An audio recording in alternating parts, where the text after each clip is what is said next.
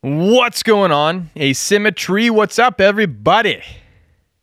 We were lucky enough to get Dennis Vojtilla back in the house. His first podcast had a massive ripple effect. And with the rise of interest in deciduous knowledge that's kind of happening at this point in time, we wanted to have Dennis back.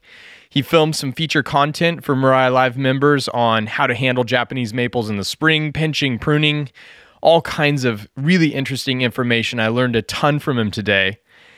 But this podcast, oh my gosh. The first one, tough to beat. I didn't know what we were going to talk about, but I knew that Dennis had more.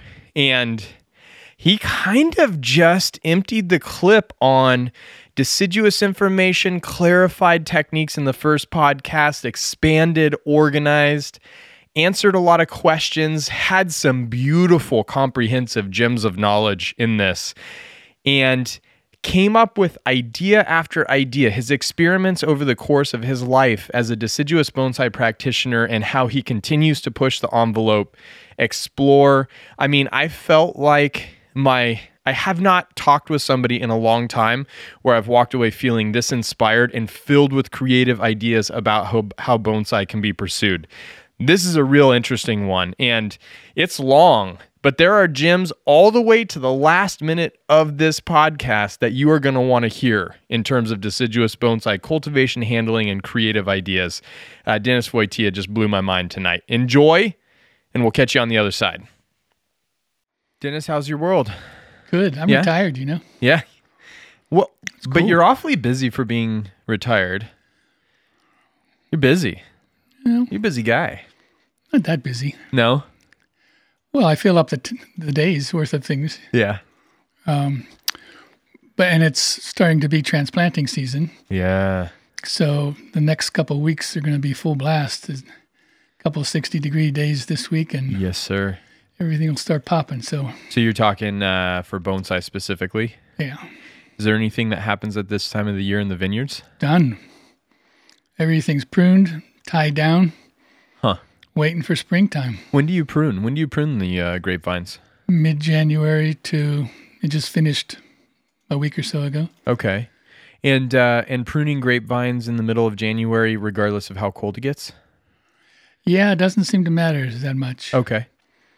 because what we're we're doing is we're pruning off the um, the extra canes from last year, Right. and so we're taking two of the canes and then just tying them down to a T. Uh huh.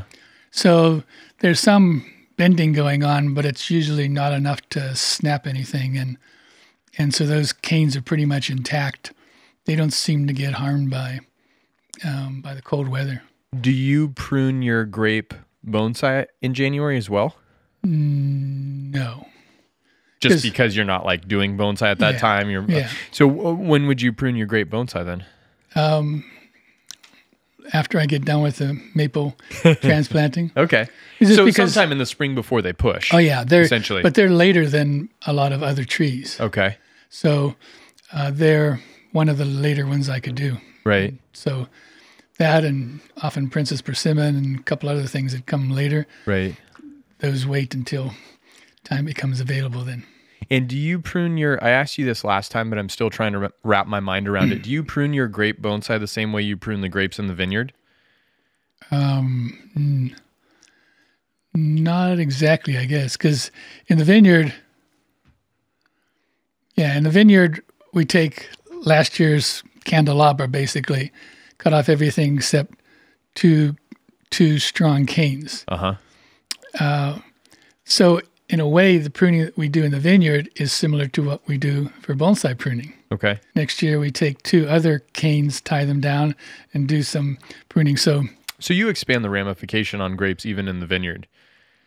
You go from two to four, or are you saying you're only No. always having just two? you're only the way that most of the people grow it here in Oregon. You're only having just two canes. Okay. So then in bonsai, do you try to ramify your grapes? Yeah, And how do you go about that then? It's the same idea as most deciduous Uh huh. pruning. Cutting back to two. Do you cut through the growing season as well then? Yes, if it yeah, because the, the grapes will often extend quite a long way. Uh huh. So if if I let them, I'd get ten nodes three feet long. Right. So rather than that, what I want is if if I see the grape extending beyond five nodes and it doesn't have flowers on it, Right. then I'll prune that back to one or two nodes and essentially restart that branch. Gotcha. And if you prune back one to two nodes, would it ramify? Oh yeah, Would both push? yeah, Wow. Interesting. Huh. yeah. Gra- grapes are very strong growers, and so there's a lot of energy flowing through them. Yeah. Yeah. Ever since uh ever since you were on the podcast last time, the deciduous boom has occurred. Everybody Boom. was like, Wow, Dennis, deciduous. and everybody's been like, When's he coming back on? I was like, I don't know. Let's see if we can get him out here. People actually like deciduous now, huh? I, I, I, I don't know. I don't know if it's a change that's happening because uh, because there is more awareness of higher level deciduous. I think now maybe there's some exposure to it. There's some accessibility to it. There's, but I think also over the past ten years, like we had the big Yamadori influx, right? Yeah. and so you have all of these junipers that that people uh, maybe have never had the ability knowledge accessibility to work with you saw you saw that kind of happen and it's like 10 years later sort of that what seemed like a major trend towards the collected tree has started to soften to the other aspects of bonsai now coming coming mm-hmm. back or maybe re- recognizing there's potential that hadn't been tapped into is is what I'm thinking about because deciduous I mean, they take a lot of time. They take a longer amount of time, but they also just take that consistency that Yeah. maybe conifers you can more spontaneously work with. Deciduous, it's just sort of this consistency, and there's a real joy to that. I think. Yeah. I, I find it very satisfying. Yeah. Yeah, yeah. But af- after your podcast last time, it was like I think the you, response was so heavy. I think you I think you so kicked it off. Yeah. Yeah, there was some huge Well, feedback from So, that. but I also tell people what I'm doing is nothing really extraordinary. I'm doing simple things, simple techniques, and just applying them consistently mm-hmm. over an extended period of time. Mm-hmm. That's what growing deciduous bonsai basically is all about. You don't let things get away from you and ruin the shape or ruin branches as a result of it, uh, or um, cause other branches to die back because only a couple of sh- shoots are getting all the energy. Yeah. So you apply it consistently, both throughout the season and season to season, and you build on the ramification that you built before. You make good choices early, so you don't have to keep cutting stuff away. Yeah. Well, one thing I really wanted to ask you about that uh, that I've encountered a lot, um, specifically with Japanese maple, which you shot a piece of feature content for us today, which was outstanding. I can't wait for people to see it, and it's it's hilarious because um, historically Japanese maple have always bled for me in the spring, and you worked on Japanese maple, and yours did not bleed, and I've just I I simply have never seen that before. Yeah, I don't have a good explanation except maybe it's still a little bit early. Um, but on the the big maple, you could see a lot of roots kind of Yeah. pushing out from underneath the moss. So there's activity there. Yeah. But maybe maybe because it's so cold over here where, where you are that, uh, and it's a little bit colder day that things have not bled much. I mean, and would you work on them even if they did bleed in Yeah. the spring? Yeah, Yeah. never. You've never really I've never had any problem with that. interesting. Yeah, I mean, it, in a in a sense, it's like having a small wound, Mm-hmm. and your body knows how to close it up, and so does the tree know how, knows how to close up the yeah, any small wound on it.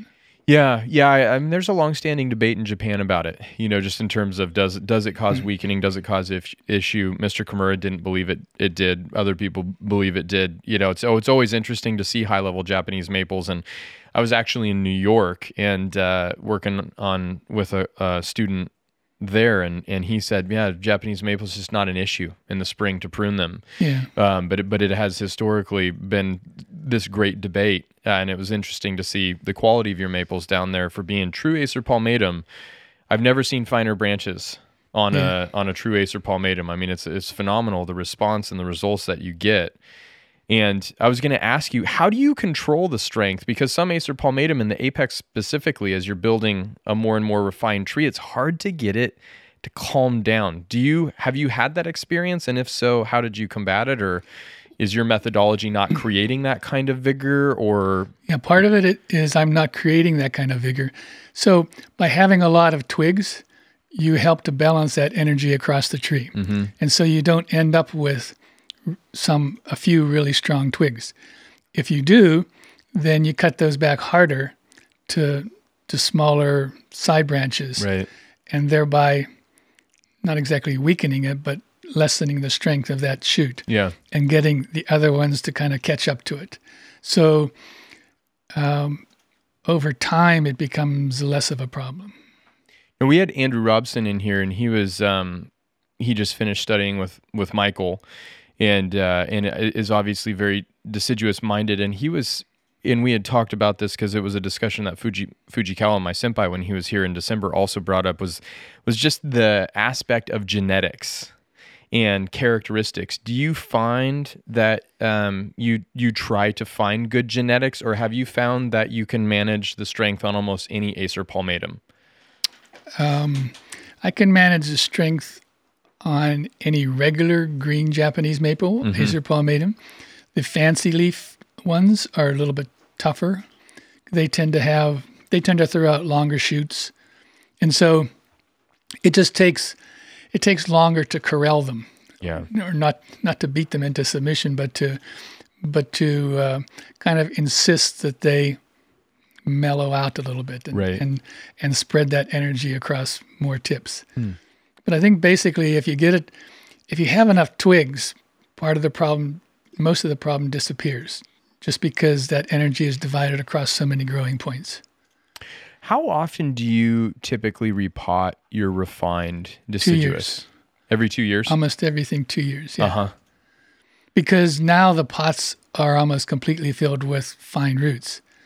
And unless I do a really significant repotting where I take out a lot of the old soil, um, it'll fill up what I do take out within two years. Yeah. Yeah. Yeah. And I mean, you're you're using very you're using very, I would say, appropriately sized containers. I mean, the containers are of a size that they're constricting the rate of growth in your highly refined trees. But that dilution, that dilution of the energy across that finer root mass and that finer twig mass makes so much sense to me. It- It's the journey between getting to that fine twig mass and how do you calm down those most vigorous pieces? Because you can literally watch on a lot of japanese maples. The lower branches are always going to be slightly weaker and you're kind of Yeah. working to keep them healthy and in the game of the shape and aesthetic of the tree. Middle branches you can start to develop some really beautiful finer ramification and then, and then the apex is, is so strong. And getting that apical strength pushed into the lower branches or distributed so the lower branches are strong and the apex is refinable I'm still I'm still uh, mystified by this. You can you could see that I've accomplished that in in the big Japanese maple Yeah, there. it's, it's crazy. It's, It's- beautiful. They all look the same in terms of strength, density, twigginess, etc. I mean, there's small differences among the twigs, but there's nothing that's getting ready to run or just shoot out. Mm-hmm. It's all pretty much balanced with some just smaller smaller differences. Yeah. And and a lot of those I snipped off. I and that was part of uh, the webcast or whatever that Yeah, yeah. The That- feature content. Yeah, we did. I made the made the comments about that's why I was pruning certain ones back just because they were a little bit stronger and at this point it's an easy decision to make to cut it back Mm-hmm. and go to side branches. And every every year you're having to come back to those refined trees prior to them pushing and reset that ramification because every year you're going to get the accumulation of things you do want and things you don't want. Is that what I'm understanding? Yes, although um, there were surprisingly few cuts I had to make on on the Japanese maple there, the the main one. Uh, part of it was because it was because I I caught the the leaf out at the right time last year, or the the budding, and remove the center of the buds while they were still very small. Mm-hmm. So therefore, most of the extension that I got was in that three eighths to half inch range that I'm looking for. So if you, as they're pushing leaves, if you get that central bud out really early on, you do find it makes that big of a difference. Oh, it's huge. Really? Yeah. Yeah. I mean, you could see so to do that, what you really need to do is is catch it before the bud opens out. Uh huh. So at that point, the bud is is growing and um, it's sort of plumping and it's ready to pop. You can kind of touch the tip of it, and the two leaves will pop open, Uh-huh. and then you pull out the the centerpiece. At that time, the extension is probably about a quarter of an inch. Wow. And when you take out the center, it'll increase a little bit. So it might go to three eighths of an inch or an extra sixteenth or you know, an extra sixteenth or an eighth of an inch mm-hmm. while it realizes that it's not going to grow anymore. Sure. But that's all you get. And that's just perfect for the outside of a Japanese maple tree. Mm-hmm. And when you do that and you stop that elongation, does it stimulate growth on the interior of the plant or is this something that it'll produce those two leaves and then it really just kind of hangs out like that the rest of the year? Uh, it depends a lot on on the trees that are really old. You may not get any. You might not get a second. You won't get a consistent second flush of growth. You'll get some occasional flushes, a second flush of growth, and it may help to push some buds that are more dormant below it Gotcha. and get something to pop out. Uh, for a younger tree, you'd almost certainly get a second flush of growth, and you'd have to do the same thing with that too. You'd have to pinch it again. Uh, Yeah. Perfect. I'm so glad you said that. I, I've never had I've never heard anybody actually talk about it. If you do get that second flush, the fact that you do need to be pinching Yeah. again. I mean, it makes sense though. Why uh, if you Yeah, if it's it's what gave you the idea. shorter internode on the first one, you'd be pinching the second one. So the older trees, you might not get that second flush. Do you utilize partial defoliation or full defoliation on your Japanese maples over the course of the year? I don't do a full defoliation anymore. I will, I will do a partial defoliation if it if it's going to a show, mm-hmm. um, just to kind of thin out the the foliage a little bit to be able to see into the trunk line a little bit better. Yeah. If there's a particular particularly weak part of the uh, uh, branches that I want to get stronger, then I may pull some leaves uh, from above it so that it gets a little bit more sunshine there too. And so you might do that if it's going to show you don't fully defoliate. Do you ever partially defoliate? uh, Well, let me ask you this. How do you partially defoliate? Because I know some people on a Japanese maple will cut all of the tips off of the leaf, so you just have the palm portion of it, I just How- take one of the two leaves off. one of the two leaves at, at Yeah. each uh, internode. Yeah. And how are you fertilizing through this whole process to to get what you want? What does your fertilization look like? What do you use? How often do you do it? Uh, I wait until the leaves come out and harden off. Uh, if I fertilize before that, then I'll get larger leaves. All right. So basically, I wanted to use up most of last year's energy, expend that, and then when the leaves have hardened off, um, I'll give it. Well, I typically use the Rose Society fertilizer Right. because it's a relatively mild fertilizer. So I'll use that, and um, maybe a, a month later, add do it again, add Uh-huh. a second batch to it. Okay. Light, light, light amounts, moderate, heavy. How do you go about that? okay. A small handful, you know, or Yeah. it goes into a tea bag, right? Yeah. So we put it into a tea bag. So on a on a large pot, there might be six tea bags. Mm-hmm. On and on a regular one, three or four Sure. tea bags, Yeah. something like that. Are there other deciduous species that you're pinching, like you're pinching maples? Mm, No, I don't think so. I mean, the only thing that kind of comes close, um, but I I don't have enough uh, experience with it, is with something like uh, a beech, where you Yeah. you pull the tip of the beech while it's still kind of in the sheath, Right. and that keeps the nodes very small. Um, but you can also do um, clip and grow with beech too. Let them extend, cut them back to one or two small short Yeah. nodes. What would be, in your mind, the merit of one versus the other?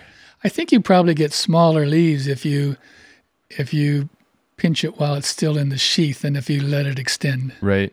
So you might almost be talking about that as sort of that final refinement Yeah. piece, maybe uh, just to sort of continue that very minimal incremental Right. establishment, Yeah, ramification, minimal amount of branch mass, etc. Yeah, if you let the um, the beech shoot extend, it'll get pretty thick because because beech shoots at the top of the tree are very strong. Very strong. Yeah, Reminds me almost of a Japanese maple that isn't quite tamed yet or uh, mellowed out. yeah, they can they can they can throw off a lot of strong shoots if if there's not enough twigs around to to balance it.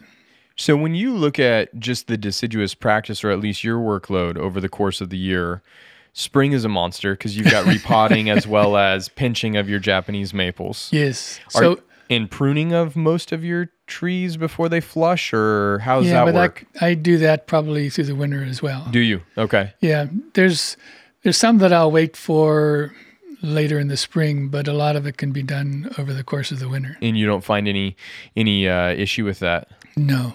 Do you do any pruning when they leaf drop in the fall? Um, Some. So like for, for if there are really strong branches that need to be removed, I'll remove them in the fall Mm-hmm. Gotcha. Mm-hmm. typically. And that again gives time to do some for the tree to do its own little balancing and and push some of the smaller shoots. Right. Interesting. And you find that those smaller shoots accumulate strength over the winter time then? Yeah, they seem to to me, but I can't prove that necessarily. I've noticed that as well, honestly, and and uh, and I've I've done some, you know, I've done fall pruning on my tamarisk. I've done spring pruning on my tamarisk, and and um, and both seem to be very favorable.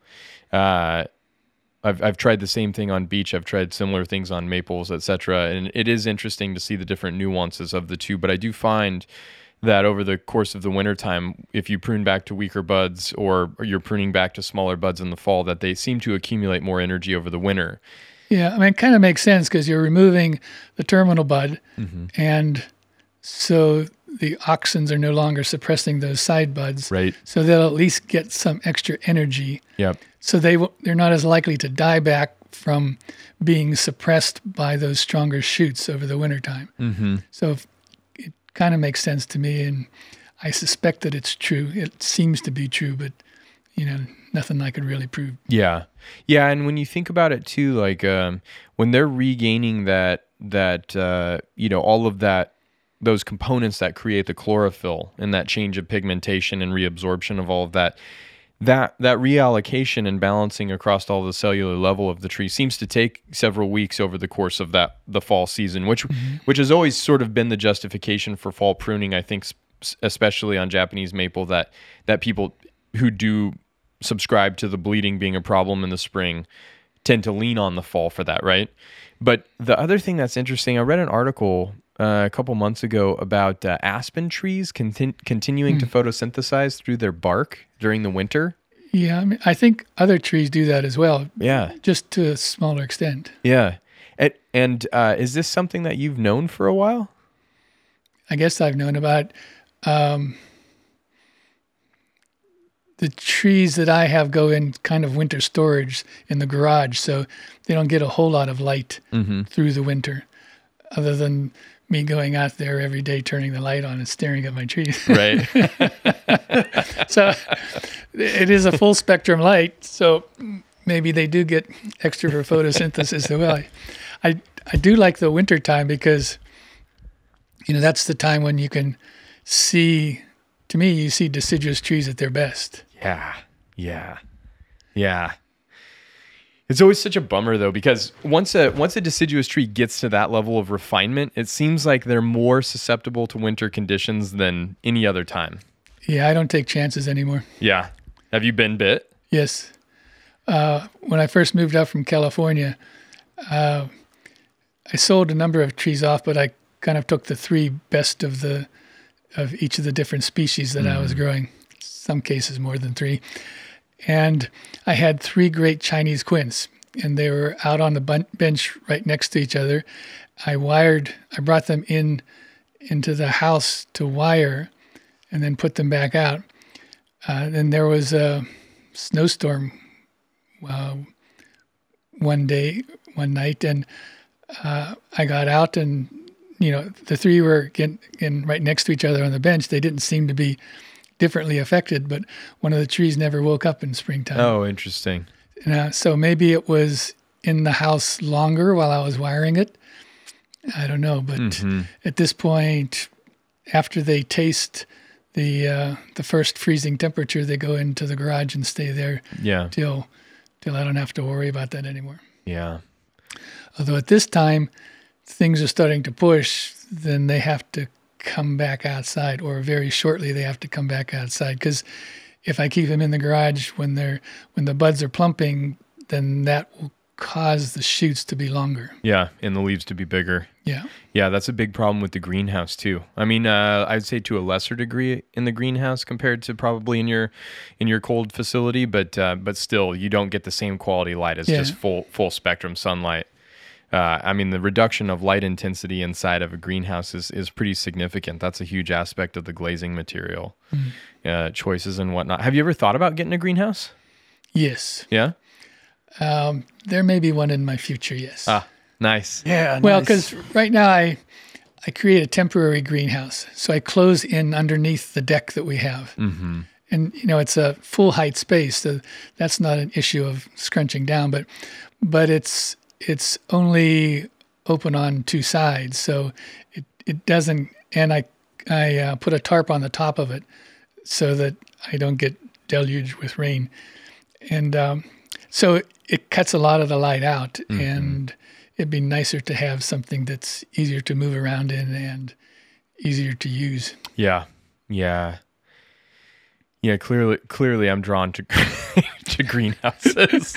I saw saw another big one going in over there. yeah. Yeah. No, that is so the the original greenhouse has just been it's been fantastic. Um I mean, I couldn't imagine having built Bonsai Mirai without a greenhouse. I'm going to be I'm to be in the greenhouse all night tonight trying Yeah. to get all the deciduous repotted before I go to Europe. But um, yeah, I- it's it's such a such a utensil to expand your workspace, to expand your capacity to care, extend seasons. Prote- protection is as big as any. I mean, even um, this greenhouse is twice the size as the original one, just to have space to get trees out of the rain Yeah. because I do, particularly with the collected junipers that haven't been fully transitioned out of their field soil, the rain has a significant impact on them uh, over, the, over over the extended number of years in a container. So uh, that that was really a big part of it. But um, yeah, I love greenhouses. I like I get into the whole airflow and heat Uh-huh. efficiency. I, I can I can really geek out on a greenhouse. Greenhouse, I can go hard. Yeah, and the heat bed, heat beds now. As That's been uh, a problem. It's been a work, huh? I mean, Fine tuning. yeah, fine tuning, but heat beds originally coming back from Japan. I mean, Mr. Kimura never used a heat bed, but he had this um, interior space inside of his greenhouse. And basically, what he did is he closed around the heater of the greenhouse a smaller, condensed um, plastic enclosed space. And he used to, the heater would flow through there. It had f- free air exchange just via some like plastic flaps. But that space would heat up abnormally hot because obviously it's at the heat source and it's Yeah. closed in to some degree. Um, and I figure that he was utilizing that much in the same way that I think we've utilized bottom heat uh, to perpetuate or stimulate root growth. Um, he just didn't have the difference of the air temperature to the root zone temperature, which is a major aspect. But I heat beds in general have changed the game for us. I mean, that's a that's a uh, a monster. It doesn't seem as applicable to the deciduous model, though.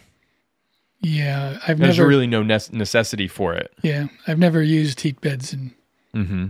trees have done okay. Yeah, yeah. I very rarely would put a deciduous tree on a heat bed just because I, I, I honestly don't want it to grow roots that fast, right? right. It's it's okay that it takes time and has a little rest in the totally time, too. okay. Totally okay. So do you do you handle all of your deciduous trees in terms of fertilization in a very similar fashion then? Um, yes, I think so. I Just kind think- of uh, slow, methodical Yeah. uh, after the first flush is hardened. Yes, almost everything, or everything. I think uh, waits until after the first flush is hardened. Mm. Do you have you ever or is there ever a reason in deciduous cultivation where you would more aggressively feed? Um, for younger trees, Mm-hmm. yeah, um, not for the re- refined ones though. because at that point again, I don't I don't need or expect much from the tree. All they have to do is grow a little bit. Because if they're putting on, you know, if they're putting on a quarter inch a year, in four years they're two inches wider, mm-hmm.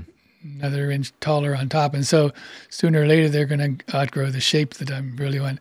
If if they grow an inch a year, then I end up having to reshape them a lot quicker. Yeah. Do you find yourself now reaching?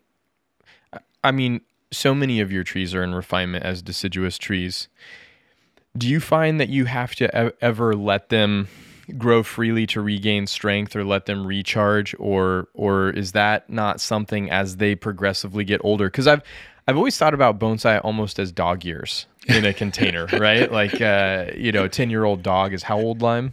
Uh, uh, 70. 70 yeah. Yeah. I mean like container years are are absolutely far more intense for a tree it seems than than out of the container years. And so over the course of time with this very uh, minimized growth habit for your deciduous do they start to reach a point of of uh, expiration? Or do you ever have to turn them to sort of to pasture to graze if you will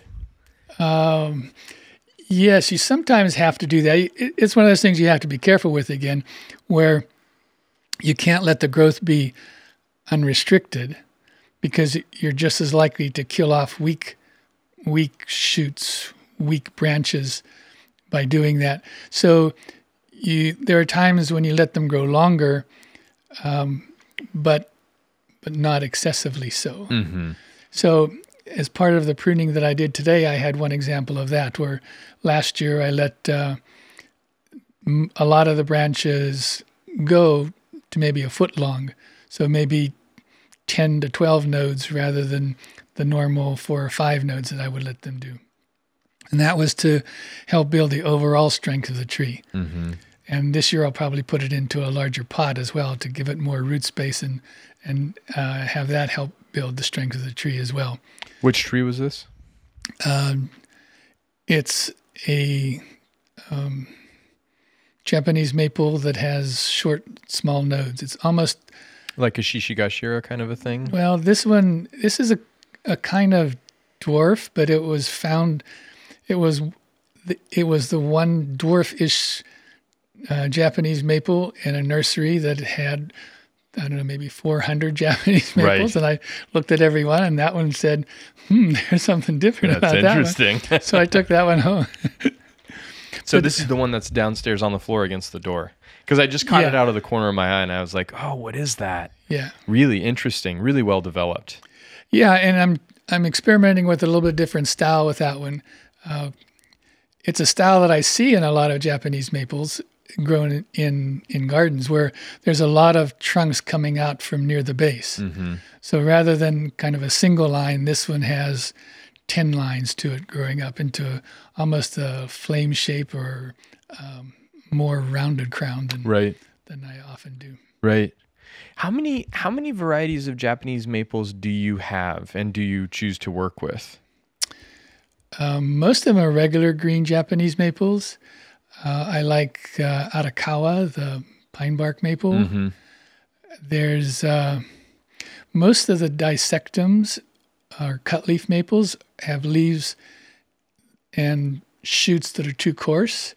But there is one called Seiryu, S E I R Y U, um, and I and that was the one downstairs that I had that had the really light green leaves. Okay. Tiny, tiny little leaves. So Is this the one you pinched on the Yes. on the feature content Yes. today? Cool. Cool. yeah, so it's a very delicate and small leaved, kind of more refined um, uh, lace leaf maple than most of them are. Huh. And you go So- you go find some of this stuff at specialty nurseries and just are you always keeping your eye out for interesting Yeah. characteristics? Yeah, and also I when I'm walking around neighborhoods, I look to see what kind of maples are there and and where I can come back and get seeds from them. So I think that the one Seiryu that I have uh, is probably a seedling from uh, seed I collected, and and Seiryu only comes true about maybe 5% of the time from Right. seed. Right. So I have a lot of forest of, of, of green Japanese maples waiting for attention this year. Right. Right. Uh, but then an, another one is uh, Sangokaku, Uh-huh. the coral bark maple. And I found a tree, I don't know if it's true of all of them, but I found a tree where more than 95% came true, or looks like they came true. And with with some very small nodes to them that I hadn't noticed before on other uh, sangokaku. So that was quite a find. So there's a there's also a forest of sangokaku waiting for me too. Beautiful. Beautiful. I love the coral bark. It's and and the fact that only the south side really gets that super beautiful re- I mean at least in the landscape you're not rotating your trees. I guess in a bonsai form you could probably get the whole the whole trunk to take on the reddish color. Well, it'll eventually turn to gray, but the twigs will, will always be, some part of the twigs will always be that coral bark. Mm-hmm. Mm-hmm. Interesting. Would you say that Acer palmatum is your favorite? Um, probably tridents are my favorite. Tridents? yeah. Now, with tridents, do you pinch them in the same way that you pinch a Japanese maple where you you don't remove that center bud? No. Okay. Well, um, you remove the center bud, but not at the same time. So with tridents, uh, so with Japanese maples, you're doing it to to tame down the strength of the new shoots. Um, with a trident that's been developed for a while, you don't have quite that same really strong push coming out. So you'll get nodes that are that are fairly small naturally. Mm-hmm. Now, if you don't if you don't take off that terminal bud at some point, then that shoot will just keep increasing. It won't branch. It'll just keep increasing, and it'll look like a like a large thorn there. Right. So ultimately, you need to pinch out that tip in order to get side branching. Gotcha. So, but you don't have to do it right away because it doesn't elongate um, nearly as much as Japanese maples do. And you would pinch out that tip instead of pruning it back then? You could do either one. You can do either one. And Yeah. it, and and as far as you're concerned, the product is the same yes. relatively. Yeah, it's. I mean, it's. I use the same standard deciduous technique I would normally use. Let it grow four or five, cut it back to one, Mm-hmm. and repeat as often as you have to. So if you did have a trident that wasn't wasn't as quote unquote tame, as wasn't wasn't as calmed down and distributed in terms of its energy, would you pinch that central stem in the same way that you pinch a Japanese maple to try and, and slow it down and calm it down? Mm, no, No, still no. no, because I because the first couple nodes on a trident, when they're pushing, are still fairly small. Gotcha. with a with a Japanese maple, that first node might be more than an inch, inch and a quarter, inch and a half, if it's really really strong. Uh, I don't normally see that on trident. So the the first it's only the first note or two that I'm really interested in anyway. So those are typically um, fairly small. Yeah. Interesting. Do you think with um, with deciduous trees that they determine their own aesthetic kind of? Hmm. Uh, ask me that in a different way. I'm Yeah. not sure. Do you think that it is possible to o- obviously you could dramatically alter the the shape of the branches at a young age on a beech and turn it into a more pine formed tree but just by the inherent growth habit of the twigging and the orientation of the buds and whatnot do you think deciduous trees kind of have their own aesthetic that they create. Even though you're doing the discipline management to get finer and finer ramification, you're not really changing the natural growth habit of the tree in terms of its shape, are you? If you're growing them slowly, you're not changing their natural shape. If you grow them fast, then you then you will. So by that I mean, if you're if you let the shoot really extend, uh, or the main trunk really extend, you'll get long nodes, but the buds that that are on there will reorient themselves as that strong shoot passes by. So buds that would be typically aligned with the shoot will almost pivot to 90 degrees Right. away. And so if if you allow that to happen, you get really awkward really awkward movement in the branches. Because if you prune back to to one node now and you've got um, twigs pointing out 90 degrees, you actually have kind of like a hammerhead into the branch. What can you do with it? Right.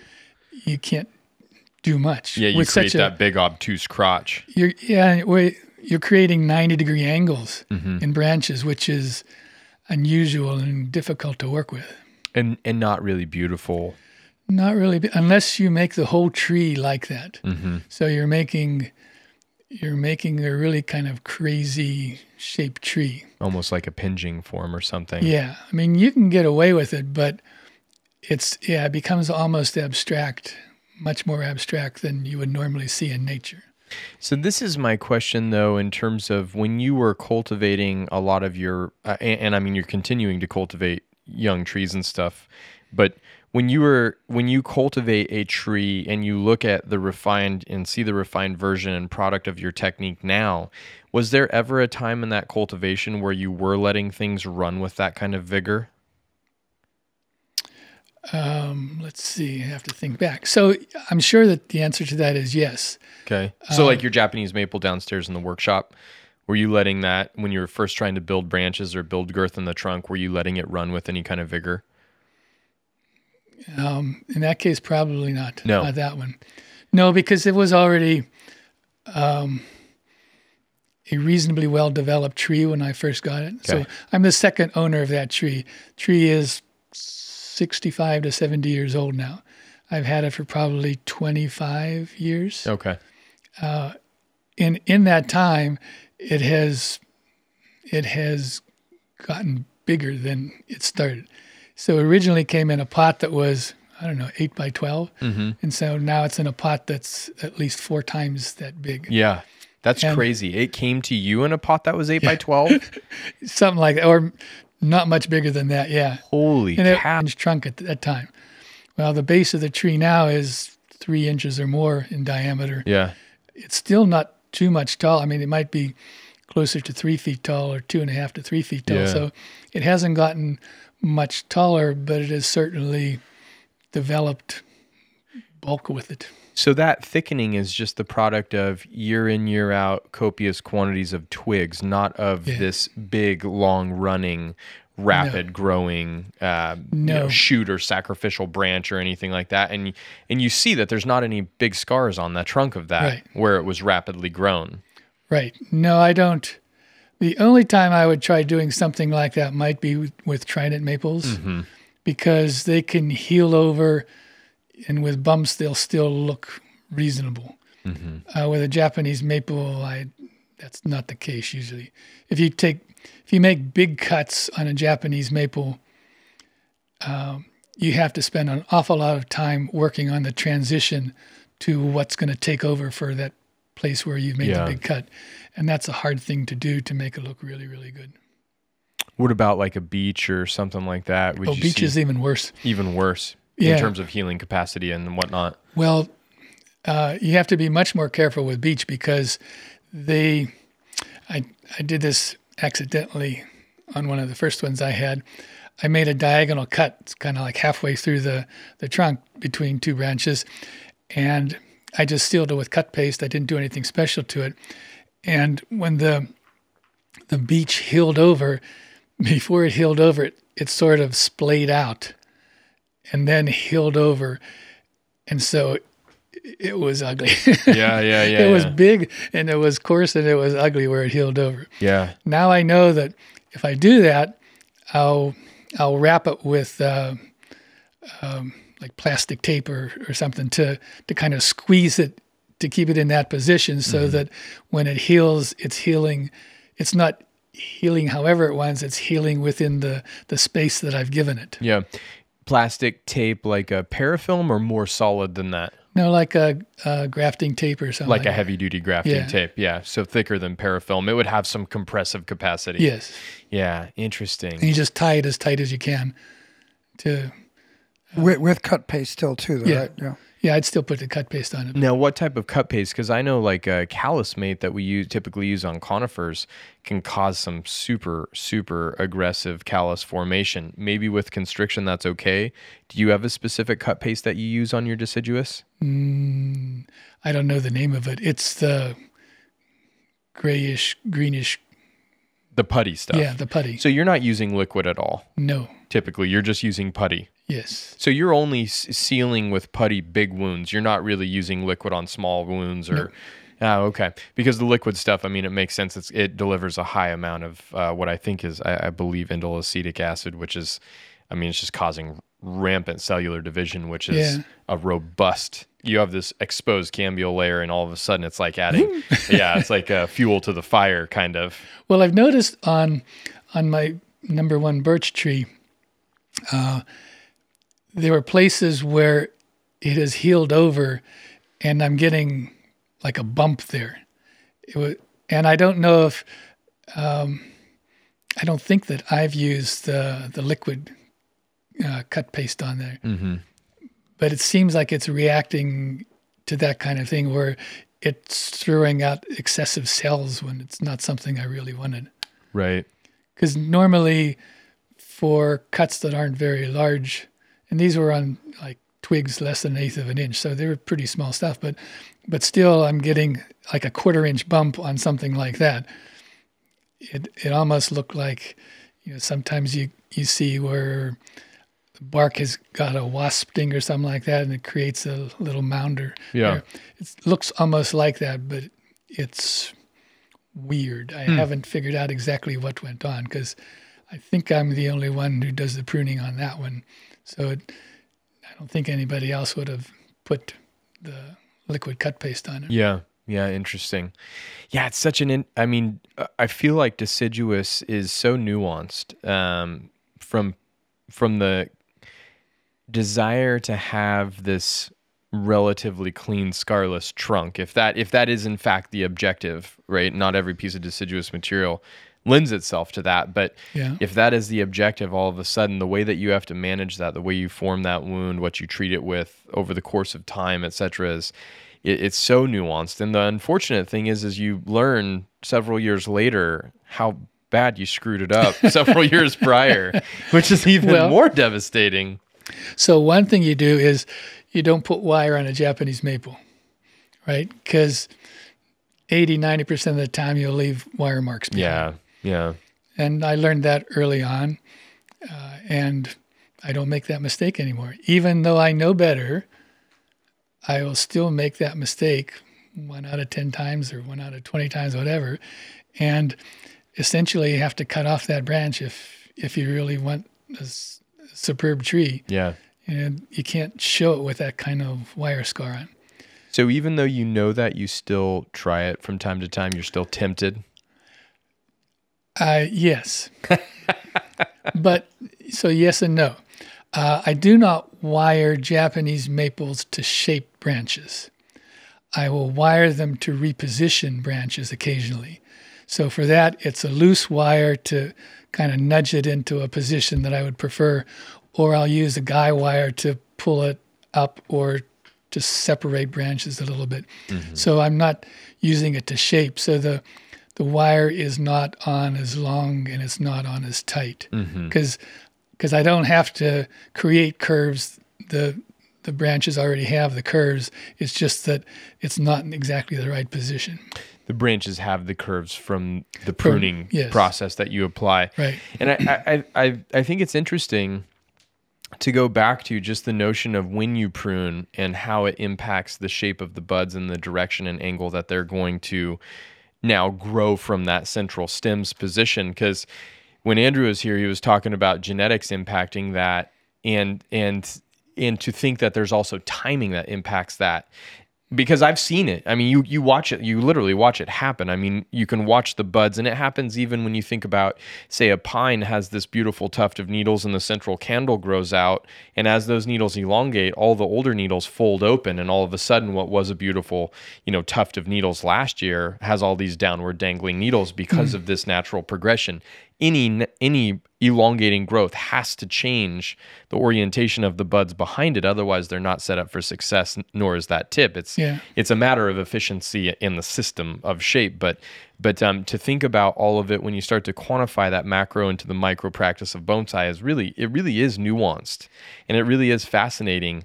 And and also the the notion of growing a tree significantly more slowly over the course of time and really leaning on the pruning practice to develop that branch ramification and, and shape style directive pruning as a specific practice in deciduous is it, it, is kind of magical at this point in time after you've wired you know thousands of trees and it's like oh man just to come back and prune this sounds so nice. I know i got 20 years of this before it's going to pay off but Well, there's that side of it too, though, that it does take longer to develop the ramification, the the fullness in in deciduous trees. Mm-hmm. But I still do, I still do wire quite a few trees. It's just the ones with thin bark, like uh, Japanese maple or hackberry or um, Princess persimmon.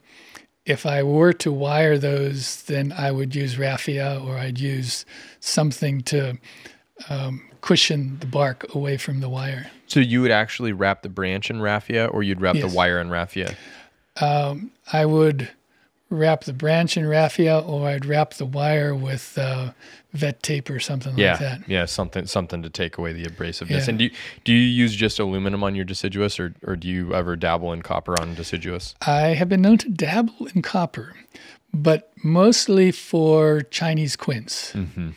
And the reason for that is the Chinese quince have heavy leaves.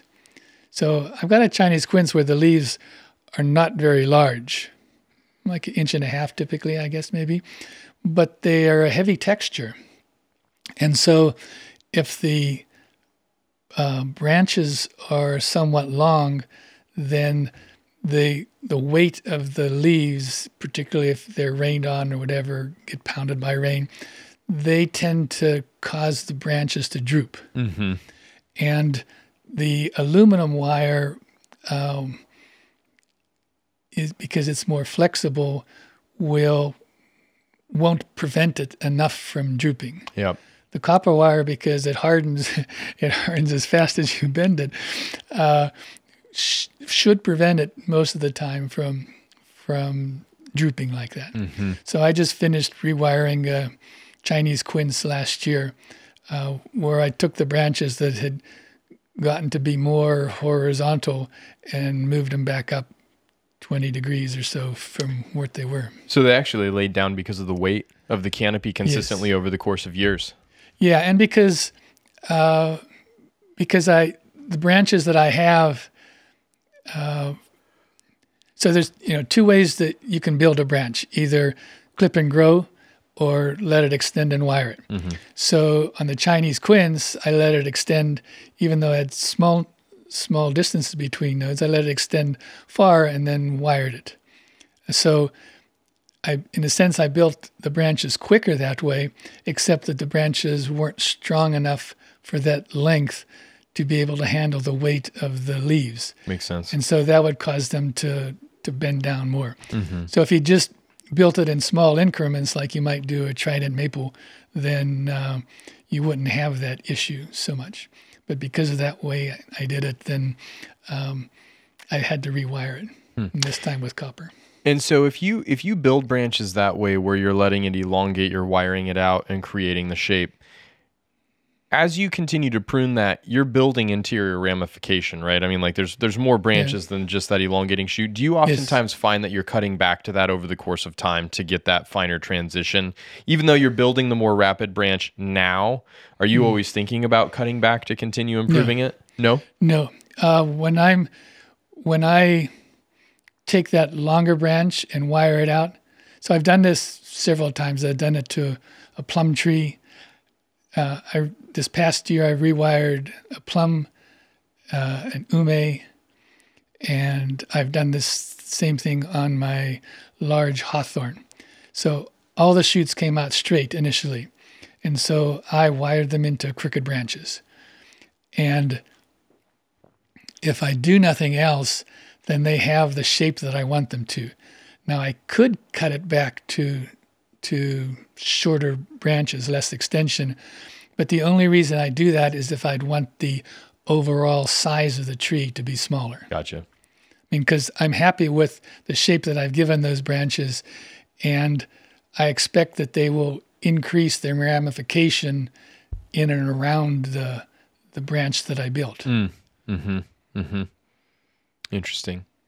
Now I might have asked you this last time, but I'm going to come back to it because finally Okay. I, I, I've found I've found a ginkgo that I that I really like. Do you have any ginkgo? I do have one or 2 Mm-hmm. I have one in a uh, some kind of dwarf variety also. Have you found the ways to get ginkgo to really ramify? I do the same thing. They still ramify for me. They're just slow. And so you let them grow out four or five nodes, cut them back to one or two, Yep. and and then the whole thing starts over again. Yep. And do you ever have any issue with ginkgo losing strength in, in any of the branches over the course of time? Um, not usually, no. No. Do you find you have to prune the apex more than the lower branches or vice versa? The the apex on the one that I have is not as it doesn't ramify as much as these side branches do. Mm-hmm. And I don't know if that's because it's been repeatedly cut back or something else is going on. And would there be any reason why somebody would let a ginkgo push a bunch of shoots from the base of the trunk? Um, well, a lot of times ginkgos are grown in flame style. Right. or flame shape. And so they'll someone will often use extra shoots coming up from the base to kind of build that almost a kind of a clump style. Yeah, gotcha. So my the, the ginkgo that I have has a number of those shoots from around the base as well. It does. It does. So okay. Um, so I've left them there for right now. And whether they stay there finally, I don't know. But but it's not uncommon for them to for a ginkgo first to develop a basal flare there and then from shoots to come out from the basal flare. Yeah. Yeah, the one that I don't know if you saw the one that's in the greenhouse that I picked up um, from down in California. But I'd be happy to take it home even though I haven't seen it. it's it, it, it it's really nice. It's nice, small size. I, I've wanted to be experimenting with ginkgo and figure it out. I had, I'll never forget this in college. My college roommate got us a landscaping gig one summer between our freshman and sophomore year, uh, and we went and just busted our just busted our ass. Uh, for three, three, four weeks, did an entire landscape installation, hardscaping, soft, uh, just a whole gig, and uh, and we got paid. We got paid pretty well.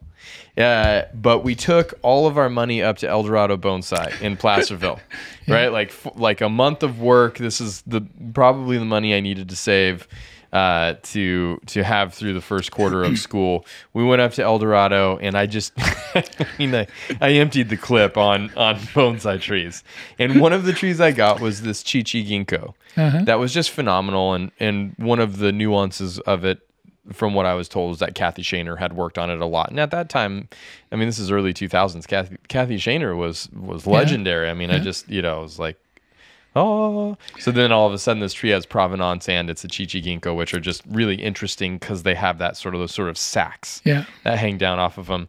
Um, and it was just a slow march towards death the minute that it entered my hands for multiple reasons that I now understand. Uh, but ever since then, I've always been very afraid of ginkgo. And uh, and I want to correct the ship. I have the same relationship with olive, which is just crazy. I, I have not had great success with olive, probably because I love them too much, and I fear I love the ginkgo too much as well.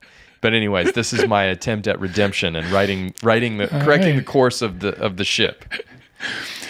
Yeah. Uh, well, ginkgos can be very stiff trees, and a lot of times you don't get much movement in the trunk. So, but they're also usually quite strong growers. So, the fact that you were intent upon killing yours. Oh, I, I, I, I loved it. To, I pruned it so much. well, you might not want to do it that much. Then, Yeah. yeah. yeah. Well, you know, ginkgo is one of the oldest trees around, and and they don't they don't heal over scars well at all, if mm-hmm. at all. I don't even mm-hmm. know. So you can't be quite as liberal with them as you would be with a trident maple or something like that. right. So you have to be a little bit cautious. But their roots are very strong and and they root pretty easily. So um, normally it's harder to kill a ginkgo than Yeah. you Yeah. experienced. You're making me feel worse about it, but appreciate that. No, I'm just kidding. do you do you pretty much lean on 100% akadama for your deciduous, or do you No. have a different soil mix? How, how do you go about uh, soils? Um, my mix is something like 60% lava, 40% akadama. Oh wow, It might be 50 50. It changes a little bit each year, but um, it's probably something like that. and what uh, what does the lava do for you? Why do you use the lava? Uh, for better drainage. Uh, also, I think we may have talked about this one time. I don't use uh, pumice, and the reason is because it turns bright white in in sunlight, uh, and it it's kind of a jarring color to me when I see it there. So I just mix red and black lava and and akadama, and it's a nice, pleasing com- color combination.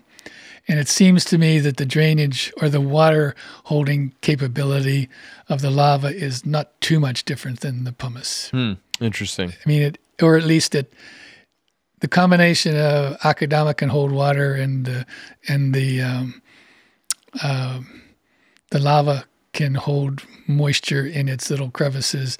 seems to be sufficient for my purpose. How do you do you feel like uh, is that a soil mix that you've evolved over the course of time, or is that what you started with and it's just continued to work for you? No, when I started with when I started with bonsai, there was no akadama here in the states. Right, right. So uh, I don't even remember now. What we what we would use is a combination of lava and um, uh, bark, Uh huh. uh, bark nuggets. Yeah. So I'd used redwood bark and fir bark chunks and I don't know some other things like that too, and they were okay. You know, if if you're transplanting every two years, it's not that much of a problem Yeah. because most of the time that that organic stuff is not decomposing. Now that means you have to clean out the roots more substantially than you might otherwise do so, but um, but it it wasn't bad. It's just that the soil mixes are better now. Mm. Mm-hmm. I mean, I, I never used something like potting mix in the soil, so it was always nuggets of some kind that would um, give it better drainage. Yeah. Are there any deciduous species that you hate? Any deciduous species that I hate, there's some that I'm not as good with, Uh, what what would like like what what would like be one? elms. Uh huh. Um, elms do not respond to my to my standard technique of let it grow out four or five nodes, cut it back to one. Because you cut it back to one, it kind of abandons that and often dies back to the trunk or to the side branch, and then pops out six shoots from there. So it's a little bit more difficult for me, and also because um, the experience with elms is you can't wire them very well that they will often just forego the branch if you if you stress it with wire. Mm-hmm. So the kind of things I like to do, taking a shoot and wire into shape and then letting it fill out around itself just doesn't lend itself to that and and the kind of pruning that I do has not given me great results with elm. Mm-hmm. Isn't that funny that, that nobody can nobody can be good with every species? It's true. It's just not possible. Yeah. I I, I mean, uh, Zelkova. My experience with Zelkova is exactly what you've just described, and and other people you talk with about Zelkova, and they'll say, "Oh yeah, another bulletproof." Yeah. And it's just like, well, I have not experienced that. That is not that is not my Yeah. that is not my experience with that. Well, Yeah. you know, people have people are have been amazed at, at the birches that I grow, and for me, birch is a very easy subject. Uh, it responds very well to the kind of techniques that I use. But other people have tremendous problems with it, with dieback and a lot of other issues. And for me, not so much. Yeah, but I think you've defined something really interesting tonight, and I mean, this is why I wanted to to to talk with you again about your approach and about the deciduous approach in general. I think the first time we talked, I was really trying to wrap my mind around how it was you were creating the quality and caliber of deciduous trees that you were creating, and I think you shared how you know your approach uh, of letting it grow out and then cutting it back to one and just sort of building up the scar tissue, compartmentalized growth, etc. Uh, quant- qu- copious quantities of very tight, compact, short internode uh, ramified buds. And mm-hmm. now diving in a little bit deeper, understanding that your timing for pruning is also changing the angle of emergence of those. You're not letting it get so vigorous that they emerge at a 90 degree. Right. Understanding your pinching of the Japanese maple happening what I would consider to be far earlier than probably most people are thinking about it. Mm-hmm. And the mm-hmm. fact that you did that for us on film today is, is incredible.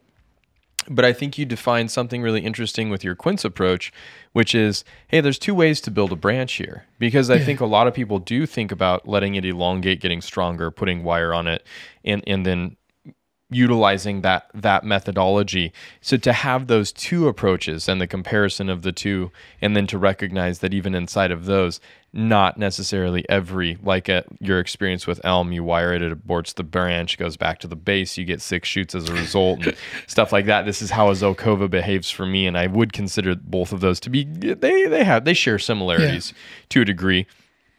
It's really interesting to evolve the conversation because the more that we talk about it the more that these little nuances kind of come out and we start to recognize the different approaches that are possible in the deciduous model. And this is like this is absolutely what over the course of 10 years of just talking almost entirely and strictly about conifers has done for me um, because that conversation has grown and evolved. Like i look at the first year that i taught classes at Mirai and I mean, still, the, some of those students are are are students at at Mirai, but to think about what they got in the first year versus the lecture that I give my my first year classes 10 years later it's like golly I, re- I really wasn't giving them much you know like I did my best but the the talking about it and teasing it out and then doing it and seeing it work and seeing it not work you just you you have this tremendous knowledge of deciduous over the course of time and it's like Dennis who taught you that? But it's just the product of having yeah, done it I, just I would assume it, yeah you just build it over time and you pay attention you know see what works and what doesn't work and, mm-hmm. and if something works you see that it works consistently or if, if, it's not for some reason you try to you know piece the things together look yeah. for the look for the patterns in what you're doing were there other people growing deciduous trees that kind of inspired you or that you tried to glean some knowledge off of when you were over the course of your journey like uh, you know yeah. even now or uh, in the beginning or in yeah yeah probably dennis Makishima was the was the first of the big influences. Uh-huh. Uh, in a couple of ways, because he had a study group um, in Oakland that I became part of, and uh, it was kind of everybody learns from one another. Uh, so I have a similar kind of study group now for kind of advanced deciduous um, cultivation. So I've I've sort of paid it forward, I guess you could say. Yeah. In in what we're doing there, but he was one of the first to to um, to push the fact that deciduous styling is not the same as pine styling. That that they that they should definitely not look the same because they don't grow in a similar kind of way. Mm-hmm. And so that registered with me.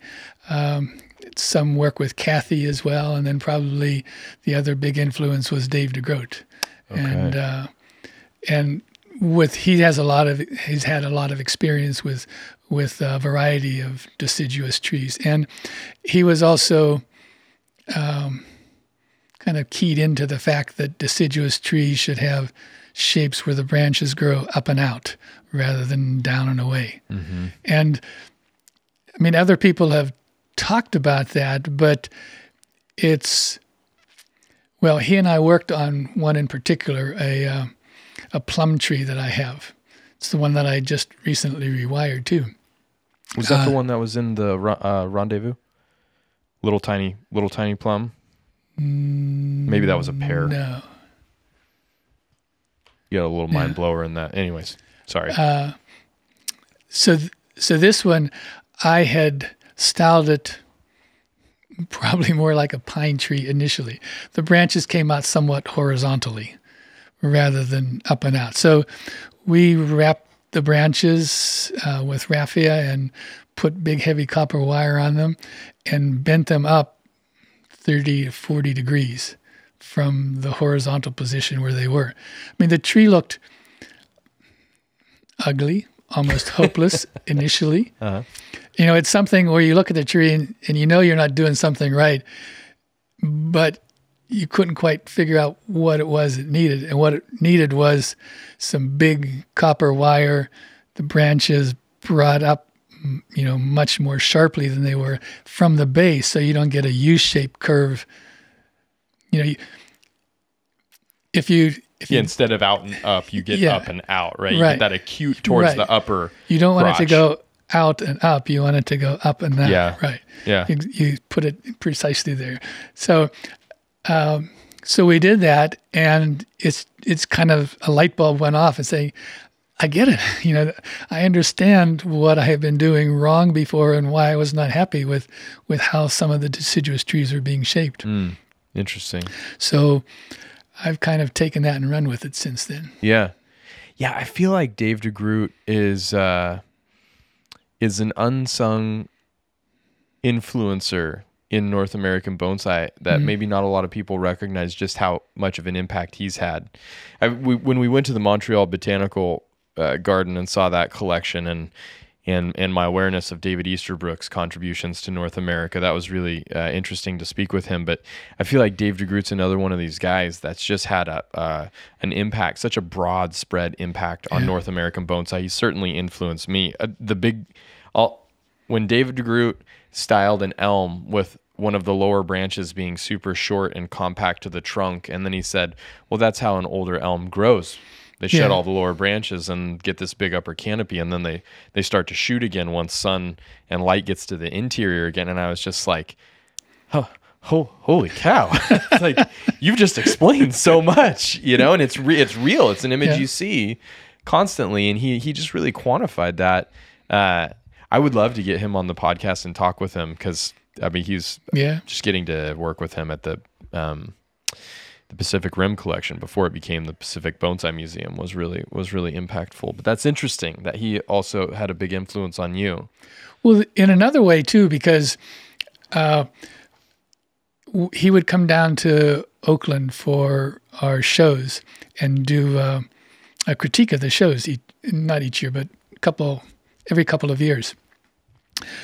And he, Dave is always very kind, but in particular, he would. When he, as he was walking around, he would say, "Now, if the artist intended this, then I think it was quite successful, or something to that effect."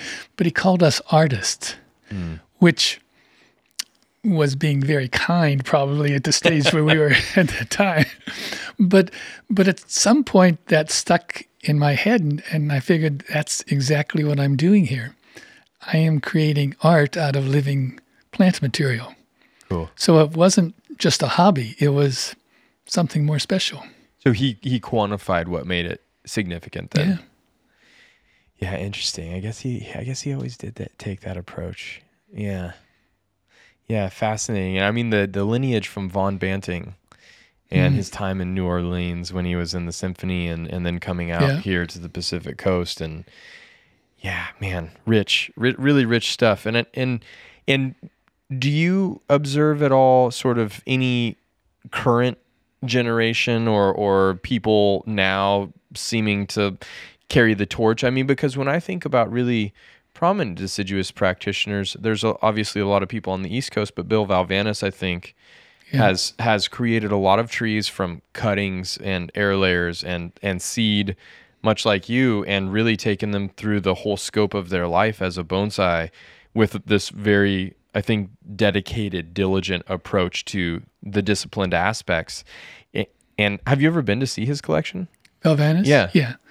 Yeah. And what did you think about that? He has some very nice trees there. He has some he has some really Yeah, impressive I mean he's stuff. he's been working working it a long time. Mm-hmm. So yeah, he's been able to get some really high quality trees. Yeah. He had uh, one of the best Arakawa um, pine bark maple, yeah, pine bark maples that I've ever seen. Mm-hmm. Because a lot of those trees don't have much um, curve to them, and this one had just magnificent curve. Yeah. It wasn't there the last time, so I don't know uh, if there's something happened to it or if he sold it or traded it Sure. or whatever. But Yeah, his Shishigashira that he's grown from cutting, I think I, I that that's one of Yeah. my most favorite deciduous trees in North America. he's got a great crabapple. Yeah. Uh, yeah. A lot of other other really nice trees there. So interesting. Yeah. And and do you I mean you've talked a lot about plum uh, tonight or you you've mentioned your plum a couple times and uh, and again I saw a really charming pear. I'm I'm now sure it's a pear oh, that I saw. the dwarf Asian pear. there yeah, you yeah, go. yeah. There Yeah. there you go. Do, are do you gravitate towards flowering and fruiting trees as much as you do true deciduous? Do you delineate the two in the way that you handle them? No. No, I treat them essentially the same. In terms of ramification building and all Yeah. of that. Now, do you have to be careful with flowering and fruiting trees because some of them do fruit and flower on old wood versus new wood and in your timing for pruning or Um, generally, that doesn't seem to be a problem. then you, so with your management of the new growth, yeah, you haven't impacted or impeded the species that you cultivate from flowering Right. or fruiting. yeah, because I'm typically not cutting back flowering wood. I mean, if it's there, it's usually like on a crabapple, it might be on short, stubby side branches. So I'm not doing a lot of pruning back on those. Mm-hmm. Those will only increase marginally each year anyway. Right. So one year I might cut it back if I need extra ramification there, but um, so I might lose part of the blooms in one year, but there'll be other blooms and a lot more of them other parts of the tree. Yeah. And and what about apple? Just as a like a full size apple kind of a. Do you have any of those? Do you work Oh, with you those? should see uh, Gravenstein. Yeah. I do, and it has, well, it it needs to be repotted because it's lost a little bit of vitality. Uh, so it doesn't throw out as many apples as it used to. Uh, the branches are still doing fine, but it requires uh, a wiring now because the apples are they're not full size, but they're maybe three quarter size, Okay. two thirds to three quarter size. So they're probably three inches in diameter, two and a half to three inches in diameter. At one time, I had 20 of those on the tree, 20, 22 Oh, geez. apples like that on the tree. Now, the trunk of the tree is six, seven inches diameter. Okay. Came from Jim Gremel originally. Did he grow it in the field or something? He, uh, when he built his house, the, the land that he bought had an apple orchard on it. Mm-hmm. And so, being the true bonsai connoisseur that he was, he cut down the apple orchard to three feet high, let it resprout, and then dug those up for, for bonsai purposes. That's awesome. When when I moved to Oregon, I talked to Jim, and um, we decided to do a trade. And so I think he got some large number of Princess persimmons, uh, a lot of red fruiting ones, especially, which is one of my favorites. Uh, and in return, I got the Gravenstein apple, uh, and ume, which is the one I just wired. It's a killer tree, uh, and uh, the dwarf Asian pear. I'll be darned. So and so, all those trees I've I've grown them quite considerably since that time. The uh-huh. the dwarf Asian pear again had all the branches straight initially, so none of the branches are straight anymore. It mm-hmm. has a fully developed crown and full ramification all over. So It's a magical tree. It's, It's- magical. it's show ready. Yeah, it's a it's a beautiful tree. Wow, and uh, I, mean, I'm just bouncing around questions. All the questions I have in my head. I hope this is working for you. That's fine.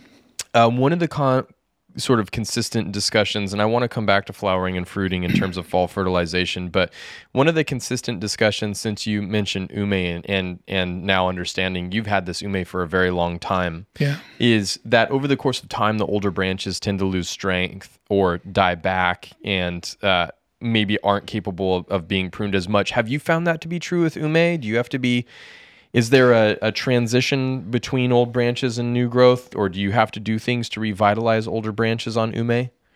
I think with ume, you may have to let them grow, like like you say, once every five, six, seven years. You have to let you have to give them some um, some time to get extra strength in some of their old branches, uh, because sometimes you'll lose some twigs, maybe as a result of that. But I think if you if you are consistent in repotting them one of the issues with repotting is the roots seem to be very fragile.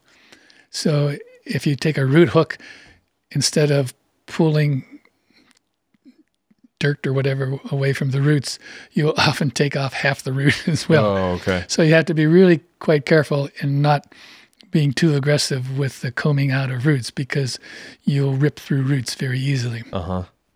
So I've had a little bit more of a problem growing ume than I have plum trees or cherry trees and a couple of the other ones like that. Yeah, yeah, and and and the necessity to regain that vitality seems to be more applicable to them periodically than maybe other species. Yes, I think so. Okay. Again, I don't know whether it's just me or whether it's Yeah, of it's, course, uh, right. ume. So one of these. I, I mean, but this is a consistent thing that you hear about ume and, and, and a limitation or frustration that a lot of people have had. And then I think moving forward with ume in terms of how do you do you handle them in the same way you handle all of the other deciduous as well in terms of ramification creation or um, pretty much yes. Yeah. Although I tend to tend to let the shoots grow longer and then wire them into place. Got you. Okay, so this is something more like a quince where you're actually Yeah. allowing the shoots to elongate, wiring them into the shape that you want, Yeah. and still pruning at some point though. Yes. And that causes ramification to occur. Yes, I mean oh. it'll the the ume will ramify anyway, but you might have a longer section that does not ramify until you snip the tip of it. Got you. Uh, but it'll eventually backbud, so it'll it'll get there. On a, so if you get a long internode on an ume, that internode, that long internode, could potentially form a backbud over the course of time. You said a long internode. Yeah, so you a let a you let a shoot grow out, and you might have a little bit of a longer internode between buds. Will it backbud in between that internode at some point? No.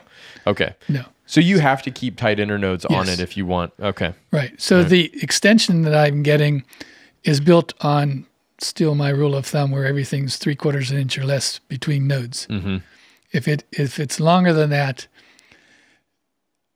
occasionally I will keep it and very cleverly put a bend in there to make it look like there's a node there and point that bend downward or backward toward the trunk Uh huh. so it looks natural that it would never have a branch at that place where it's never going to have a branch anyway. Makes sense. Makes sense. Or I could just cut it back. So sometimes the rest of the shoot looks really good and you just have some one place where it's too long. You just add an extra wrap of wire around and, Or and- short, foreshorten it. Yeah. right. That makes sense. That makes sense. And then uh, and and then in terms of their flowering, I mean, in Japan, it, there was always a uh, sort of a well-known discussion that you you didn't really prune ume after June, and obviously you're talking about trees that are highly refined and the energy is very highly distributed. Um, but kind of pruning towards the latter end of June, anything that occurred after that typically tended to be a smoother leaf, which was an indication in Japan, at least with the obai and some of the varieties that they're using, that smoother leaf, that that's holding a flower bud in the axil of the petiole where it connects to the stem. Hmm. And if it had a sandpapery kind of texture, that that was a vegetative bud. And if you prune past that end of June, maybe early July at the very latest, you would almost get all vegetative buds and no flower buds. I don't know if you've had ex- that same experience with your techniques. Um, I have a different experience. So let me tell you what I think I know, Okay. because it's different than what you've just described. Mhm. Um, so if you prune, in, in most uh, members of the prunus family, if you prune after say mid July, you're likely to be pruning off flowers from next year Right. Because by then they'll set their flower buds. But their flower buds should be visible. Flower buds are on both sides of a leaf bud. So wherever you have a leaf bud, quite often you'll have two flower buds right at the base of that. Mm. So you'll often see, you know, three buds in a row there. The middle is the leaf bud, the two two on the side are flower buds. So I that's why when you talked about kind of what they're doing in Japan, it didn't really make that much sense to me. Mm. I or I, I don't relate to it in the same way. It could be that I'm dealing with different cultivars of ume than they have or Possibly. Possibly. Or or or we might be saying the same thing and they're just simply trying to not prune off flower buds, right? That, that Right. potentially So- could be what we're talking about. Right. So if you're pruning by mid July to certainly by August, you'll see where the the flower buds are, Mm. And and they'll be they'll be noticeable because they're positioned differently than the leaf bud. So if you only see one bud at a point, it's most likely to be a leaf bud. Mm-hmm. If you see two, one of them is probably a flower bud and the other leaf bud. If you see three, the two on the outside are flower buds. Yeah, interesting. Hmm. And coming back to the whole flowering and fruiting discussion, I think a, a, a lot of questions around fall fertilization, um, and I and I mean actually, there's questions for deciduous too, that I'll ask you, but um, the necessity for potassium and phosphorus and some of these other flower and fruit stimulating, and I'm I don't know how accurate that is, but do you find that to be true, or do you change your fall fertilization specifically for flowering and fruiting trees to try and promote flowering and fruiting? Um, sometimes I'll play with it, but I can't say that I've established any consistency about it either. So I will sometimes use something like Blossom Booster or something like that that has the two higher numbers. The last two are the higher numbers. P Right. and K. Hmm? P and K. Yeah, phosphorus and potassium. So, or something like O1010 in the fall, Mm-hmm. uh, or, um, yeah, um, Blossom Booster, O1010 are kind of the, the two that I've used in the past. yeah, Uh, Do you blend that with any like CalMag or anything like that, or no? I don't. I'm fairly simple in how I Yeah. handle that. Yeah. So I I I've done it a little bit. I don't know that I've seen dramatic differences one way or the other. I think if you feed them sufficiently with the relatively low balanced fertilizer, then they'll do okay. If if you're having a hard time getting certain things to flower, then yeah, I'd say try the, the blossom booster. see if it helps. Yeah. And and with the zero ten ten, I mean, I think that that transitions into just deciduous in general. There is a lot of discussion that not not feeding with a high nitrogen feed uh, in in the middle to latter portion of fall is a smart decision. Be, um, and also, you know, high nitrogen versus a relatively low proportioned organic are two very different things. How do you handle fall fertilization on all of your deciduous? Um, I don't generally fertilize in the fall. You don't fertilize in the I fall. don't. I mean, they may have some some leftover fertilizer in the tea bags, but um, they don't get anything special other than maybe something like um, something to help the, the flowering. yeah. So you don't you don't fertilize at all. So you'll fertilize twice. First flush hardens off. Yeah, You'll fertilize after the first flush hardens off in the spring Probably. twice, and then you're kind of done for the year. probably yeah, four to six weeks after the the first one, I'll it'll get a second one, and probably not after that. And is that is that intentional? I, obviously, Yes, it's intentional. I think so. but th- but this is to keep the ramification super fine. Um, yes, also the belief that they don't really need that that extra fertilizer going into the fall. Mm-hmm.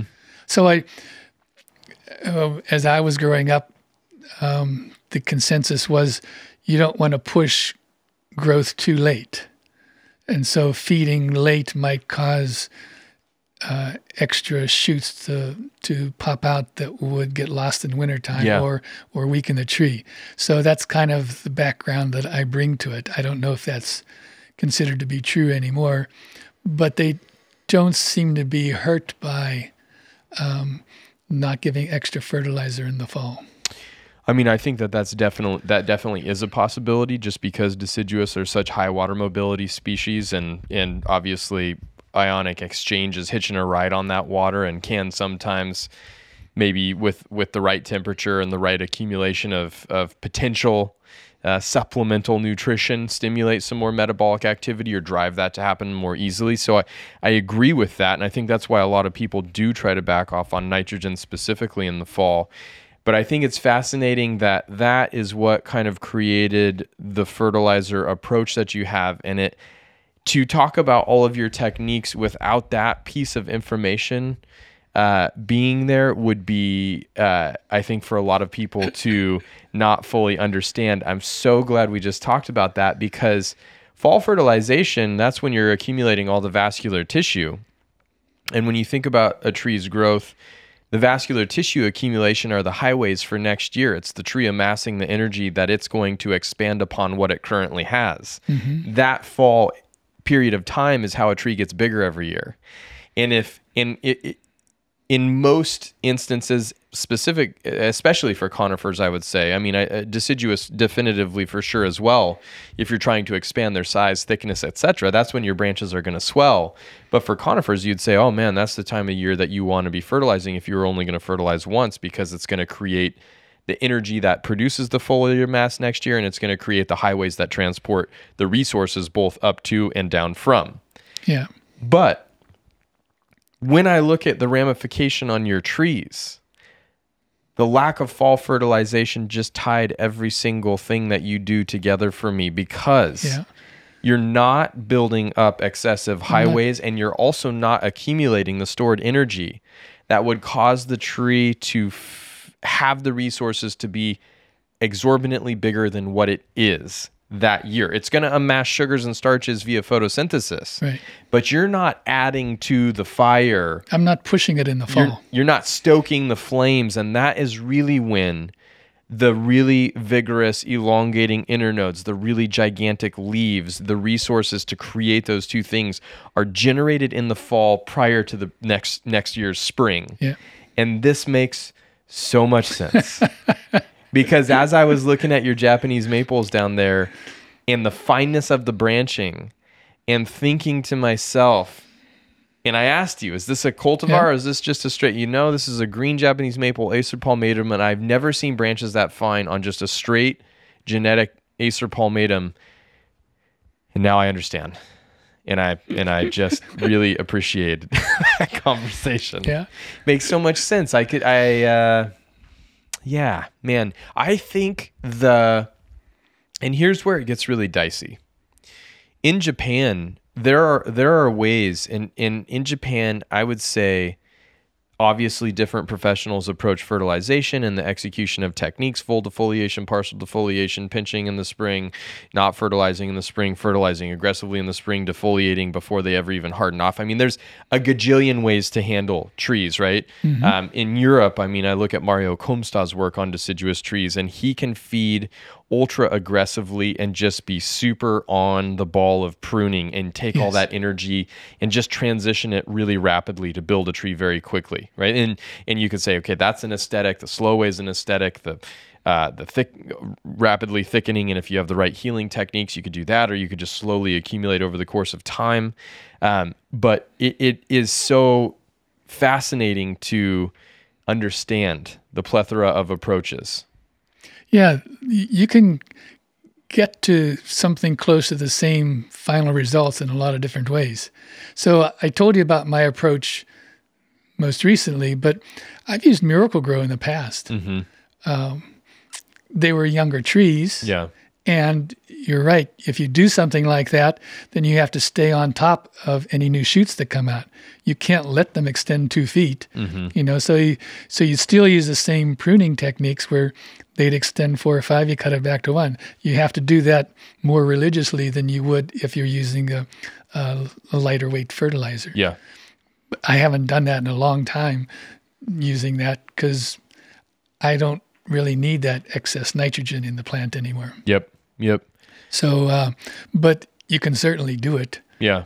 And as long as you're careful and watch the growth as a result of it. So, if you do that, you're more likely to get the really strong shoots from the top of maples and the top of other trees that are uh, apically dominant. Yeah. So, you just have to be much more careful. But what an interesting discussion too about the potential change in approach over the course of time where in the beginning not necessarily allowing this rampant growth to create this really faulty uh, you know perpendicular origin of branches upon the pruning of that central shoot. But fertilizing more aggressively and staying on top of it and pruning more frequently using the fertilization to create the same energy that can drive that rapid expansion, just doing it in a way that gives you all of the desirable Yeah. characteristics of deciduous development for those species. To think about that, and then as you start to accomplish that more primary and even that secondary structure, now backing off on that fertilization potentially. And this is where you're saying younger trees, and I use Miracle-Gro and I got away from it, but I had to stay on top of it. But now I don't need that. You're you're you're speaking about just sort of this really holistic arc of execution of the stage that the tree was in and how you were meeting it with fertilization and your technique is then responding Yeah. to the fertilization and what you need to do to maintain the quality. Right. Well, part of it is I've abandoned old techniques because what I found more important is I want short nodes and I don't want branches that thicken quickly because I want to wire them in some mm-hmm. cases. I want mm-hmm. them to extend small increments, maybe maybe maybe a foot long, but still small increments where I can use all that. If they if they get too thick, then I won't be able to bend them like I want. Because I'll put some pretty sharp bends in. So I'm using one or two year old, often just nothing more than two year old shoots, so that I can put not a 90 degree bend in, but a, at least a 45 or some cases a 60 degree angle bend in into a deciduous shoot. Mm-hmm. So you can do that if they're an eighth of an inch or less. You can't do that if they're three sixteenths or a quarter of an inch. Right. So if you let them get fat, you're going to either scar the bark or you're just going to have to do clip and grow. So And I guess that's where I was thinking because my experience with ume has always been with a heavily fertilized tree that produces this big, almost like a Yeah. water shoot kind Right. of lush, like pencil size, Yeah. you know, a dowel of a branch that it's putting. You're like, you try to bend it and it's so brittle, but you're getting much finer pieces of growth out of your trees by how you're handling them too. yes, Hot diggity dog, an explosion in my brain. That's awesome. That's awesome. So you don't ever foliar feed or anything like that. Do you ever use do. neem on them, or, or you do foliar Well- feed sometimes? uh, do I foliar feed? I have to think back on this a second. I guess generally no. Then I don't anymore. Not You anymore. used to. You used to. Used to with the Miracle-Gro. With the Miracle-Gro, you'd Yeah. go top and bottom. Occasionally, I would still do like half strength Miracle-Gro or some reduced strength, um, but not much recently. Yeah. Only if I were seeing um, trees that were somehow failing, or or not failing so much as uh, that weren't weren't looking very strong. Then I'd give them some some extra foliar feeding maybe, but um, it hasn't occurred recently. And I mean, the thing about deciduous, I think, like if you talk about them in the forest floor and their ecology and symbiosis with the environment, my, microbial activity tends to be such a paramount aspect of that environment for them. But in a bonsai container where they're repotted so frequently, because of their rapid high water mobility, rapid production of tissue, both foliar as well as root, in order to keep up with that rapid transpiration of that thin cuticle and expanded surface area of the foliar structure of the deciduous. You're really not building up the same microbial network and and those symbiotic relationships as you have to with conifers in the containerized environment and and therefore you could see where Miracle-Gro as a chemical feed would have less of an impact on that whereas you're kind of constantly trying to build up this microbial relationship in a conifers container in the container for a longer period of time symbiotic relationship more significant organic fertilizer kind of being that route that gets you there uh, but but that's also interesting and just in terms of the different capacities and potentials of those growth habits in the small containerized environment that is bonsai. hmm Hmm.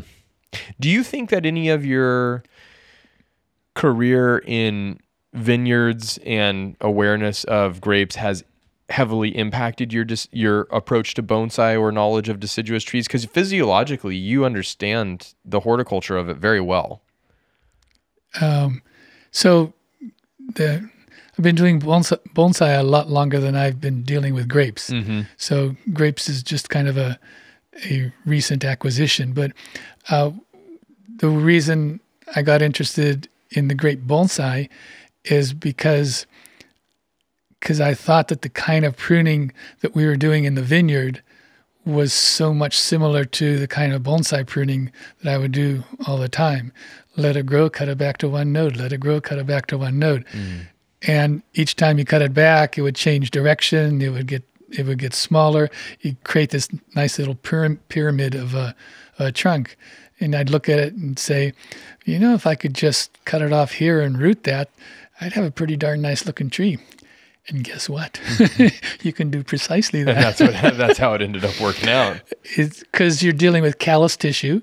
So at the at the crown of the grapevine, it's all callus tissue there basically because it's been cut back so many times that you saw that off, put it in a rooting medium, soil, whatever, and most of the time it'll sprout roots and start to regrow twigs. So I cut back everything basically to all the branches on this little triangle of of trunk.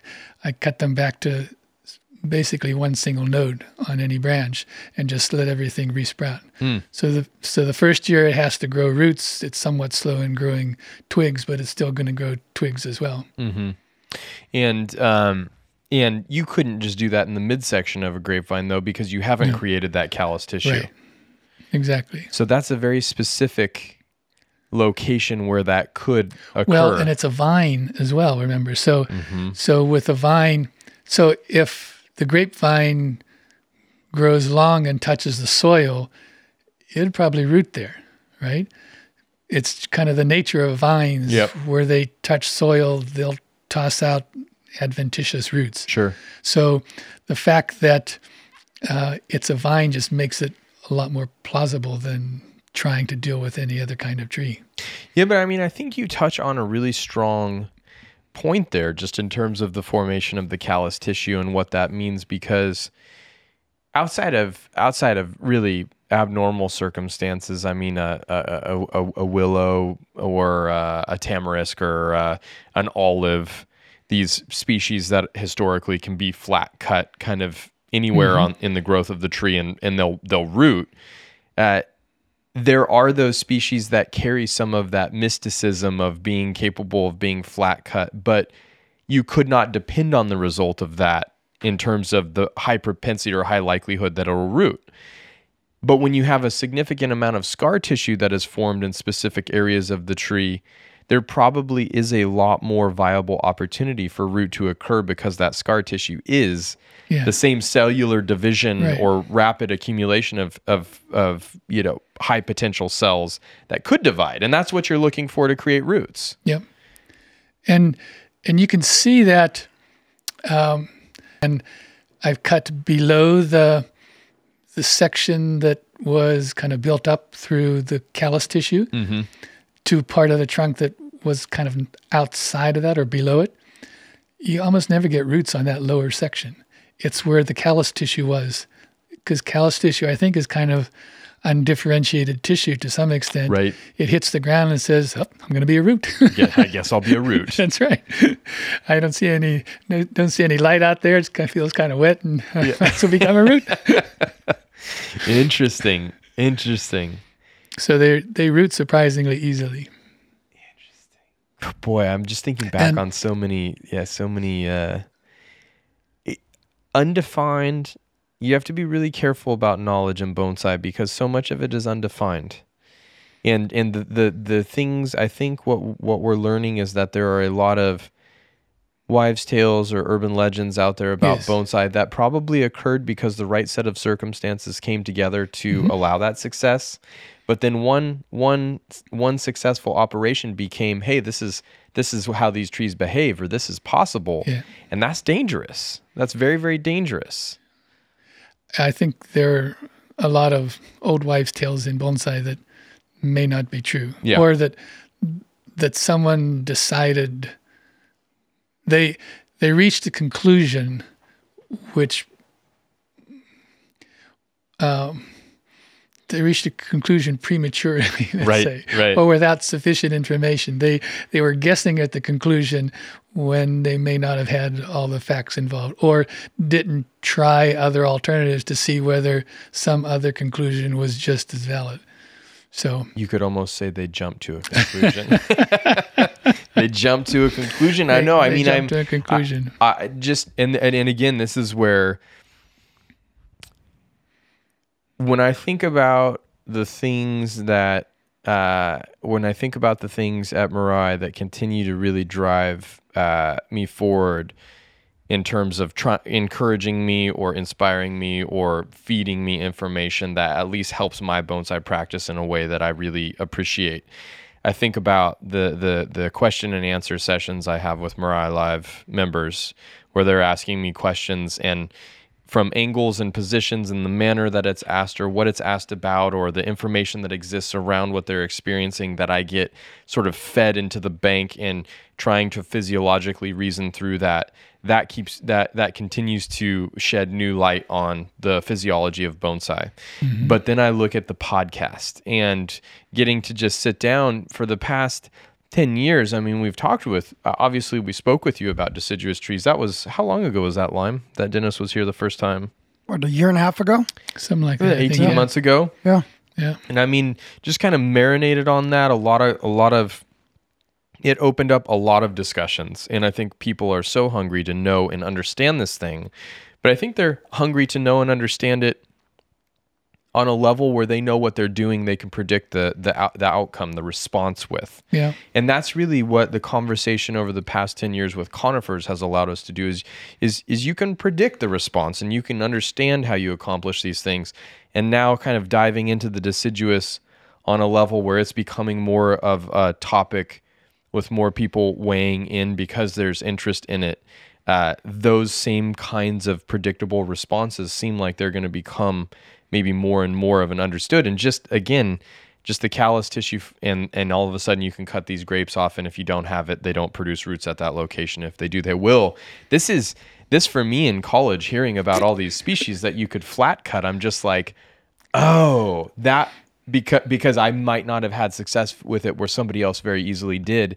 How what was the difference? Maybe Yeah. that was the difference. Maybe hmm. that that singular piece was the difference, and maybe that piece impacts the things you have to do with a trident maple to get an air layer to more effectively take. Maybe the production of the callus tissue is the first step, and you know that the first go around you're probably not going to get roots, right? I mean, like no, you'll get one, maybe two. uh, right, and it's going to be terrible. It's going to be worse than you could have imagined. Yes, I. It is true. Trident is one of the strongest, easiest growing species to use, but to to get a uh, to get a trident to air layer is to me near impossible. Yeah, I, It's simplest just to cut it off, stick it in the ground, and, and let it grow roots is a big cutting. I, I mean, I wonder if if getting it to produce that callus with trying to air layer it and then take cutting it off and sticking it as a cutting is is I've I've done that because I only got one or two roots coming out, and it almost always heals over. yeah.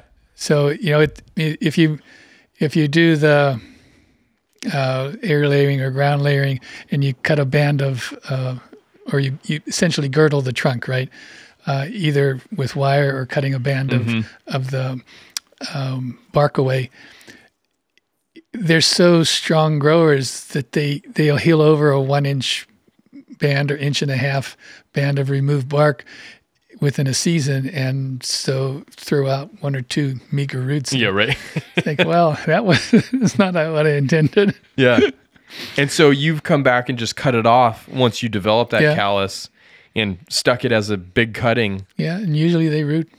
Fantastic. What do you use like with the grapes when you take those cuttings or the tridents? What would you be what would your medium of choice be for something like that, a large rooted cutting? Uh, I use some of the ProGrow mixes, uh, and it's I think fifty percent uh, uh, pumice and fifty percent uh, aged bark. Aged bark, decomposed Yeah. Pine, yeah, pine or Doug fir or something like that for Yeah. bark. Yeah, that makes sense. Hmm. But for for grapevines, you can use pretty much anything. Uh-huh. I've tried 80% pumice and that worked fine. And I've tried smaller percentages and that worked fine. you, you just stick it in stick it in dirt. Well, my vineyard was first created um, from grapevine cuttings way back when, where um, someone took shoots off of you know somebody else's grapevine, stuck them in the ground, and they rooted. So it's like, well, if they can do that from just regular cuttings, I could do too. Sure, yeah. why not? Why, why, So- why couldn't you? when I when I first started, I was taking cuttings that were two to three inches in diameter and rooting them because I I think we talked about this maybe once. I'd seen it before at a place in Sonoma County called Le Petit Van, the small vines. And they would create grapevine bonsai that were so big, uh, eight to ten inches tall, maybe. They were cute. They were never bigger than the size of my thumb, or probably even less than a pinky mm-hmm. size often just like pencil size. But they got them to root, and I figured, well, if they could do that, I'll try something bigger. So I tried two or three inches, that worked. Went up to four or five inches diameter, and that worked. And I've gotten some as big as seven inches in diameter, Oh wow. and they root. Interesting. Again, it's all, it's where the callus tissue is on top, and sometimes they've spread out and have kind of a wide base. So I just kind of cut out the section, the middle of the vine Yeah. or in Yeah. some cases the top of the vine if they have shoots below it and just let the other shoots take over Sure. Sure.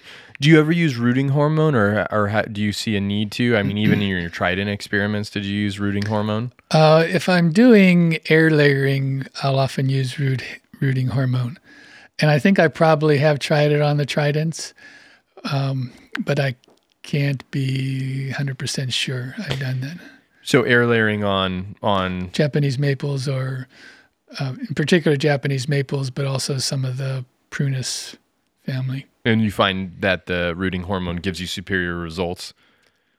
yeah although it might just be my belief rather than the actual results Yeah. it seems like it should help.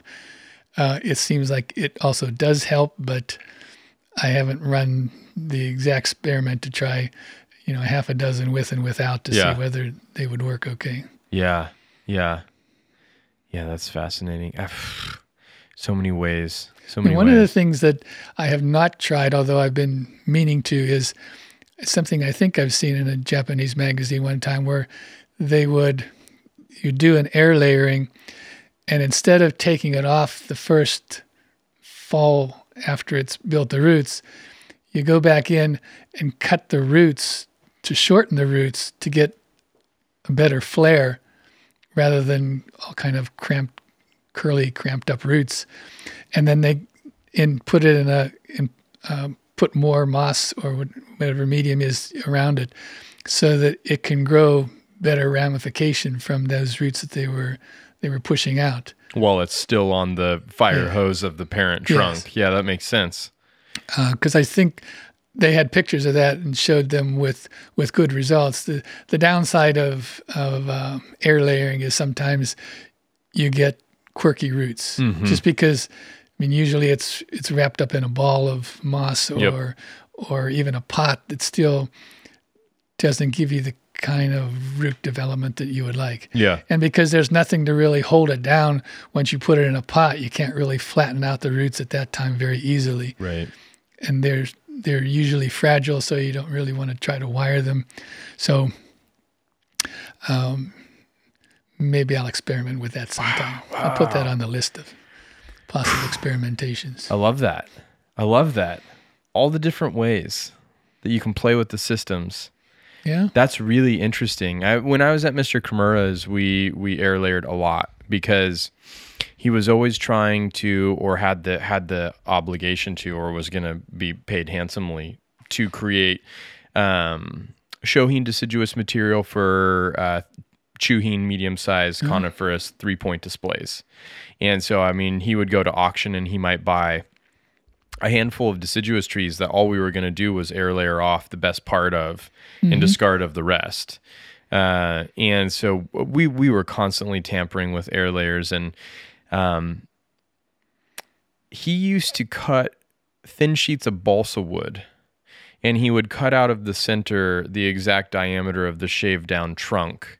And then he would cut a slit down one side of the balsa wood so that he could just flex it enough to get it around that central ah. trunk. Now, he didn't want space between that central trunk because he didn't want the roots to emerge from the callus and grow down that space.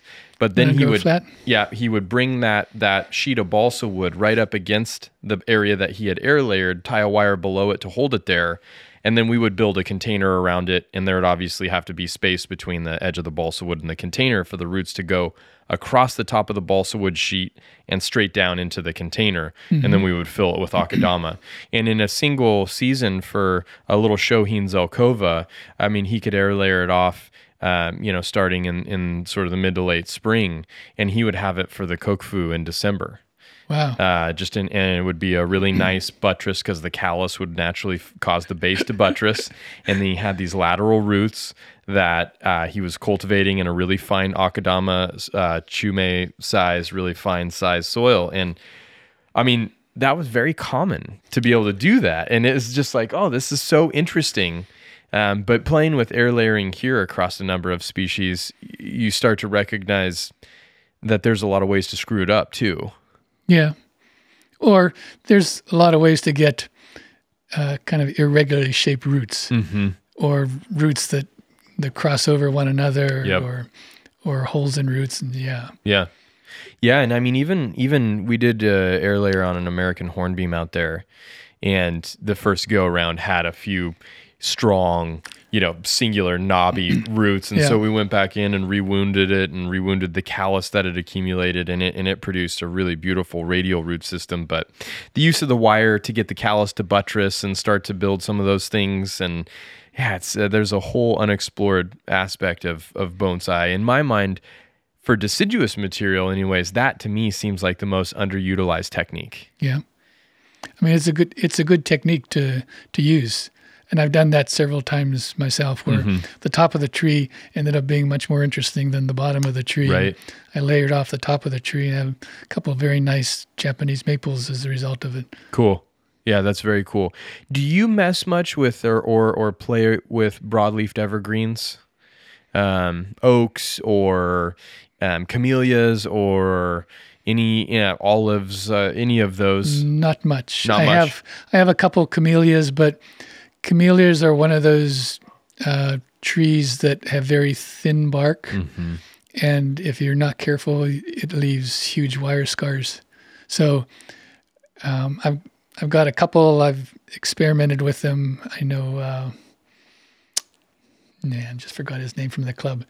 Uh, Alan Taft Mm-hmm. has done a lot of nice work with camellias, and I've looked at a few of his very nice trees that I wouldn't mind having in the backyard. nice nice Yeah, it's so camellias, particularly the ones with really small flowers, just make can make some really gorgeous trees. Yeah. Small flowers and small leaves. If you get the ones with larger leaves or really, really thick leaves, then they look kind of bulky or Mm-hmm. heavy. But the few of the ones that he has there are just magnificent. Yeah, I've always wanted to. I've always wanted to up my knowledge of of camellia and and really really dive into camellia because in terms of urban yamadori, camellia is a readily available piece Yeah. of urban yamadori, and there are some really stunning, just smooth, flawless trunks out there waiting to be made into something very special. But that that process with camellia is largely undiscussed. It's another. I think, broadleaf. You go conifer craze over the past 10 years and now you see deciduous kind of on the rise and broadleaf evergreen is always this redheaded stepchild out there like please pay attention to me you know like Yeah. I've done some work with uh, uh, evergreen oaks. So in the Bay Area, the coast live oak in particular. Um, but I thought that they weren't um, hardy up here. So I sold or traded away all the coast live oaks that I had yeah down in the Bay Area. It turns out that I probably could have kept them up here well enough Yep. with some protection. But yep anyway, uh, so I have done some work on those and have enjoyed those. They're a little bit maybe more difficult to grow than than the deciduous oaks because they tend to, to throw out again straight tubular branches, maybe more so than the deciduous oaks do. Yeah, yeah. I've had I, I I've really enjoyed. I, I love Quercus agrifolia. If I had to pick one broadleaf evergreen, that would be the one that I would work with. And I've really found via partial defoliation, I've actually pinched the central stem on those consistently over the course of years. And uh, unfortunately, all the ones that you put in the time on when you're a bone bonsai professional are typically the ones that sell. So they're not no Yeah. longer here. But in a very short period of time, really, really high level of ramification on coast live Yeah. oak that uh, was able to accumulate, and that was really fun to to play with that. Uh, but there's also when I start to look at all of the Elaeagnus, the native Yeah. species of Elaeagnus we have in North America, or even the Asian Elaeagnus species that have really beautiful characteristics and the capacity to be something special as a broadleaf. Uh, I've got a, a spectacular Pieris up in the landscape that Randy had during his landscaping days removed and didn't have the heart to discard of, and he didn't have a place to put it, so he gave it to me. And it has this spiraling trunk, and it's a Pieris, uh, which is very, very rare. Um, but it, it was always just like a little big, and I always kind of looked at it like, yeah, it's a pretty nice landscape plant, but but I don't know if we're gonna do.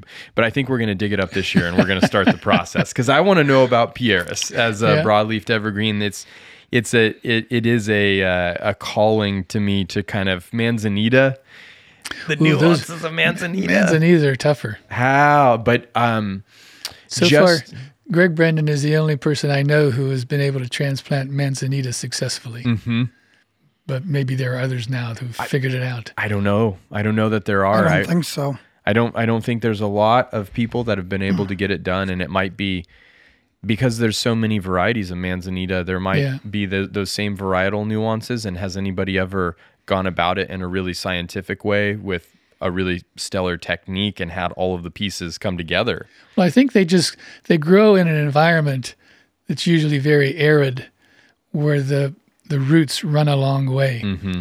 And I, I, unless you can find a pocket one, you know, something growing in a pocket, it's hard to get enough roots. I think to keep them alive. Because I think almost everybody who's grown bonsai, when they've seen manzanita, it's it's like seeing a juniper in a way, right? Same reddish brownish bark and same deadwood, and it's a magnificent tree. Until you realize that none of them survived the transplanting. yeah yeah i mean but this is like europe and rosemary used to be i mean rosemary was almost impossible and now the collecting success around rosemary is quite high Yeah. when it's collected. I mean, it's a challenging species to work with, much like manzanita. Um, and and I do have uh, a, a few students that have have been able to create some concepts around the different varieties of manzanita and how they might respond to some partial defoliation or management techniques to get the ramification and whatnot. So now it's a matter of figuring that those pieces of the puzzle out. But even, I mean, sagebrush. I understand the skepticism around sagebrush as sort of a garbage plant that exists mm-hmm. in just a copious quantity, but there are some really magnificent Oh, yeah. sagebrush across the western United States. This is another species that people say, well, you can't really repot it or touch the roots and it's short lived in a container. That is not my experience with sagebrush at all. Uh, we have have had a few sagebrush that Randy had brought back a while ago, and um, and his whole commentary around sagebrush is, yeah, I, you know, th- it, it's it's not gonna, it's probably not gonna last long, you know, and and that's been a lot of people's experiences. But I know Joanne Rayton has had wonderful success with sage, we had one in a one gallon container for like three years. We just repotted it and and took it from a one gallon container into a little tiny shohin container, heavy root reduction, and it's pushing growth vigorously. And um, some students from Las Vegas just brought us a sagebrush that they collected a couple years ago out there to play with. But I, I mean, I'm so curious about all of these things.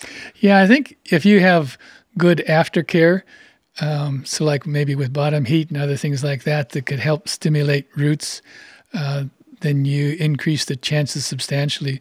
So part of it is just experimenting and then figuring out what those little combinations are that that increase the chances of success. Yeah. You don't really know until you try it and experiment. Yeah. Yeah, mountain mahogany is another one that's out there as Yeah. sort of a a unicorn. I mean, this amazing broadleaf evergreen with deadwood like a juniper and twisting and contortion and For me, it was uh, uh, Eucalyptus nicholii. aha.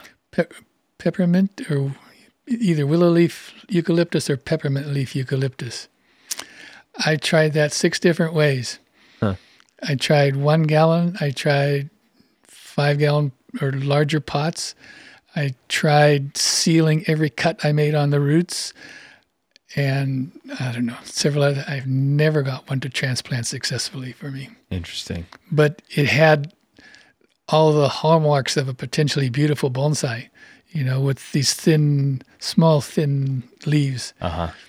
but never successful, not once. Interesting.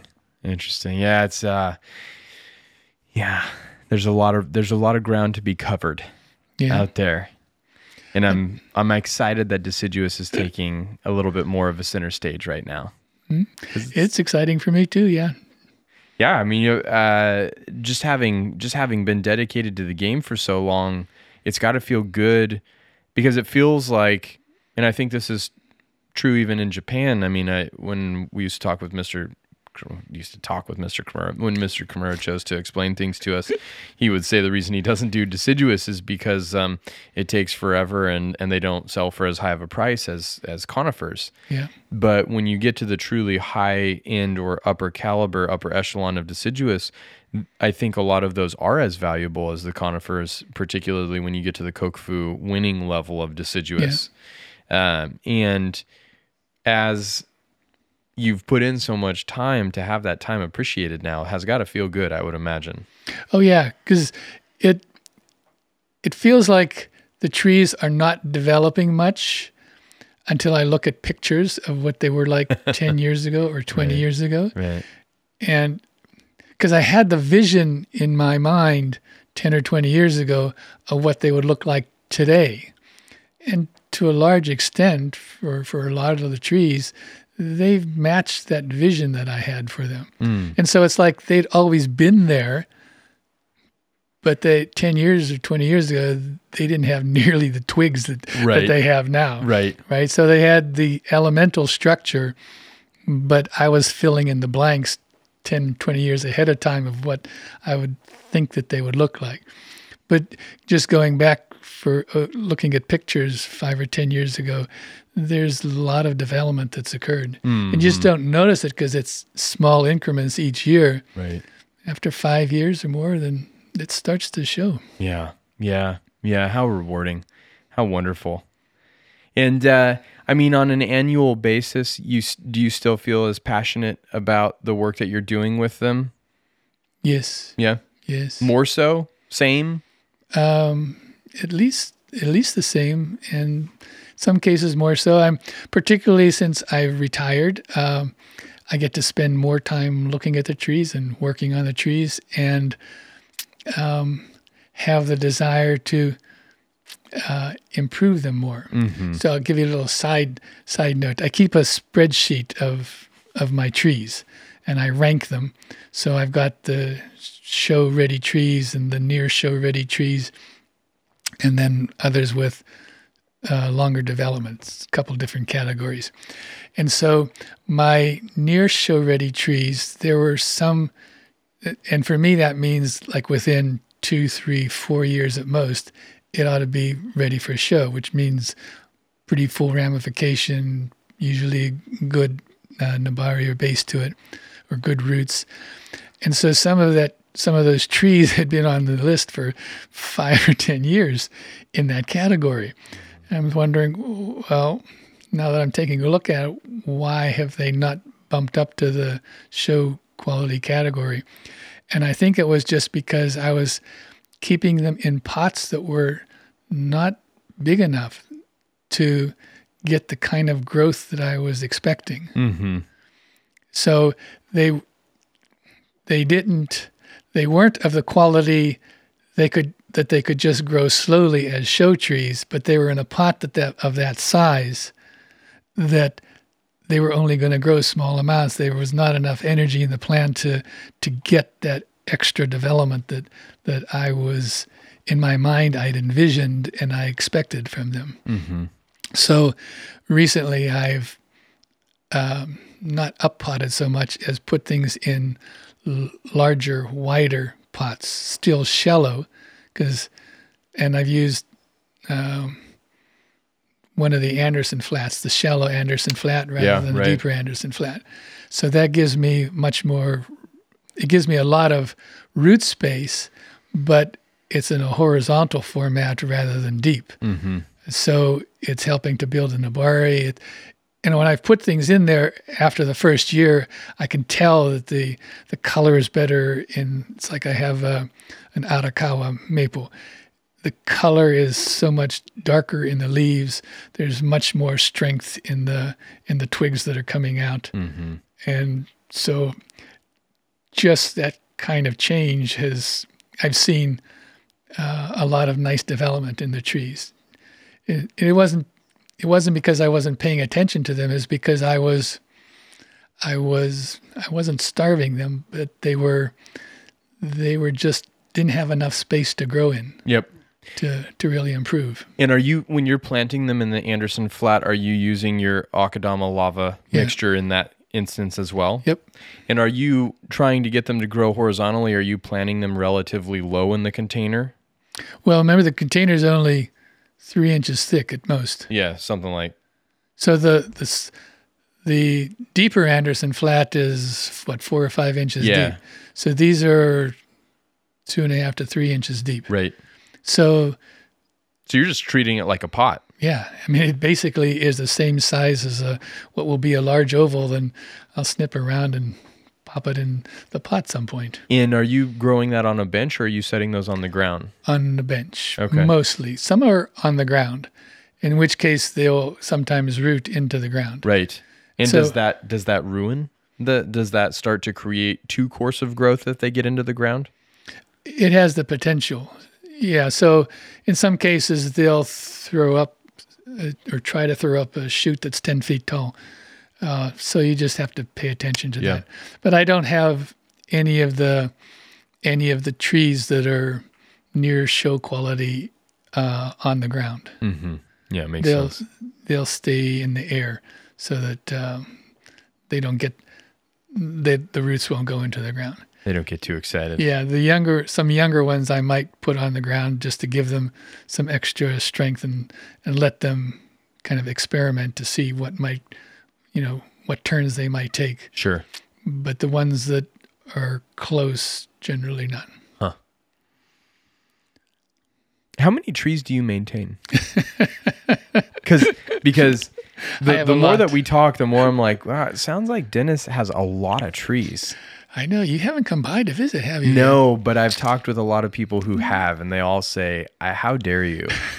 and I want to. I want to come. I want to come see him in winter silhouette, which means Well- the, to- the the clock is ticking. Now's the time. Yeah. Well, Ugh.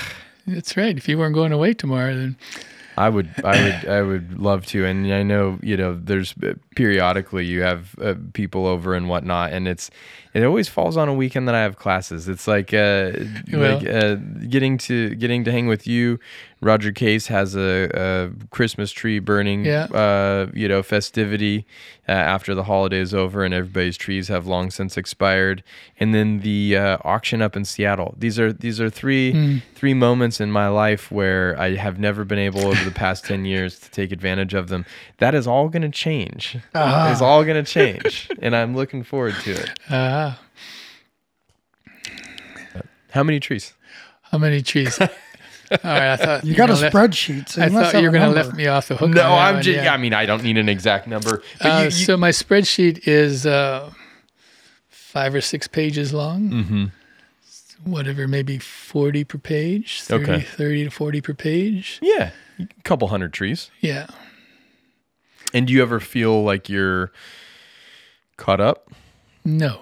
Okay, so you're you're you're you're, exist, you're you're existing in the realm, but you obviously are able to give the show trees the attention that they need. Well, right. So they get priority. So each year, the show quality trees uh, gets whatever has to be done to them, and the near show quality trees will get most of what has to be done to them. Um, the other ones with longer development, it's you know there'll be a lucky dozen or so of those that get some attention, and some of the rest of them don't. Mm-hmm. So the show quality, near show quality get transplanted pretty much every two years. The other ones might go three or four years. Yeah. So it's because I don't have great expectations for them. Occasionally, some of them surprise me. I looked at a, uh, another f- Japanese maple forest that I'd put together a couple years ago, and all of a sudden, I pulled it out of out of its storage the other day and and looked at it closely and said, "Wow, that's getting to be awesome." Whoa, look at you. That's right. Look at you jumping up the list there. so Elevating your status. That's funny. so you know you find surprises like that where something that had been going very slowly all of a sudden did the right moves and and looks so much better. Or you know sometimes it's just from a different angle you catch it at and say oh i didn't see that before and that's way better than what i was thinking of. So occasionally you get that and i've found a few of those this past winter that have that. Yeah, thinking about the Anderson flat thing that you were talking about, uh, one of the questions that that comes in periodically on Mirai Live is is uh, there's sort of this discussion of uh, when a deciduous uh, periodically you have to plant a deciduous tree back in a wood box. And, and that that helps them rec- recover strength, or you know, do you have to do that? But it sounds to me like the, their the Anderson flat is is the wood box. It's, Yeah. it's out of the container and into a freer oxygen exchange environment with the space to really reaccumulate health and strength. And are you always dabbling like this? Are you always trying new things? oh yeah Yeah, never stops. doesn't stop i'm still taking cuttings of a whole bunch of things and Nice. yeah, I probably took another 200 cuttings this year Oh, of, geez. of Holy ume, cow. of ume and plum and tridents and other What do you things. do with them all? Well, some become forest, or some become um, thread grafts. Uh huh. When I was in the Bay Area, I used to be able to collect seed from a trident maple tree that, or they had several trident maple trees growing um, near the collection in Oakland. And I don't have access to trident maple seeds anymore. So any extra thread grafting and so forth I want to do has to come from things that I develop. Mm-hmm.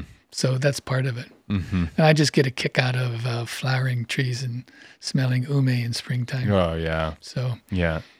I'm Yeah, always I- happy to try with those. I respect that.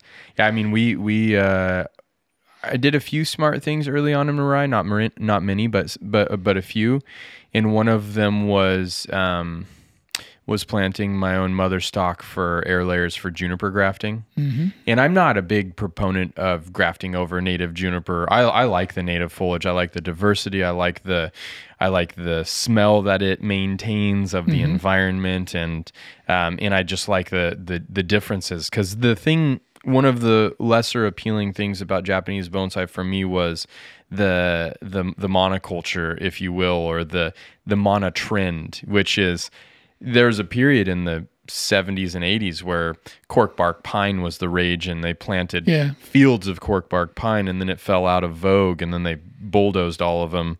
Well, kind of the trend with junipers is to graft over all of the native foliar masses of junipers in Japan and and the continually evolving trend is to graft it all over with the exact same thing. I mean, when I was in Japan in the early 2000s, Mr. Kimura had three or four different grafting varieties, and he would use a little bit larger needle on larger trees, and he'd use Itoigawa on smaller trees. Now it's just kind of everybody uses Itoigawa on every juniper in Japan, and it's become very much um, an uninteresting diversification and they even went as far as putting Itoigawa on all the rigida or the needle junipers and it's like for crying out right? loud you know it's like every juniper is going to be the same at some point uh, and and so I but anyways I digress. Sometimes you do have to graft and we've started cultivating or we started I started when I began the landscaping here to integrate those mother stock and continue to expand as I find new things that I would like to have in an abundant quantity. Um, without having to go find it every year or to have the same genetic Yeah. of it as I utilize it over the course of time. And that's that's a really if I could give anybody a piece of advice, that's a really intelligent thing to do is to have find those mother stock pieces because they really do create a backbone and a foundation. Yeah, I'd say one other piece of advice is plant seeds. Mm-hmm. Find a, a parent tree that that has interesting foliage or some interesting characteristic, foliage or bark or whatever, and get seeds from it and plant the seeds. You only may get a certain percentage of them coming true or true true enough close to what you want, but sometimes you get you know wild things coming up out of the seeds. I found one. Uh, I planted some birch uh, seeds a couple years back, and I got a variegated birch. out of it. Oh, It's like, nice. Whoo, baby! Bingo. That's right. And you know, it's like one out of a thousand, but one, it's still there. You, I mean, you don't need a, a, a thousand different Yeah. birches, Yeah, but that variegated birch, that's interesting. that's interesting. Yeah. This was this was the Jerry Morris approach too. I mean, Jerry Morris. I don't know if you ever knew Jerry Morris No. or know of Jerry Morris. Jerry Morris in Colorado is is is the gentleman who found the environment that a lot of the uh, collected Colorado blue spruce have come out of the Finn uh, environment, which is just a really weird geological. There's an underwater, uh, underground water source. There's topsoil over the top of it. The spruce grow through the topsoil, and then the river rock that is facilitating the movement of water under that topsoil. Um, they grow into that water every winter. It's shallow enough that it freezes, shears off all the roots, and it naturally stunts these Colorado spruce. Creates this wonderfully fantastic creeping, crawling uh, aesthetic to them, which is even even more interesting because they're so different than the rock kind of confined spruce that you would um, see. But Jerry really his career was based off of finding witches brooms and if he couldn't propagate the witch's broom in terms of a cutting or some sort of graftable piece, then he would collect seeds from it. And obviously, a genetic mutation, like you were saying, doesn't necessarily create genetic offspring, uh, genetically mutated offspring, but sometimes it does. Yeah. And sometimes it'll further mutate and create something truly spectacular.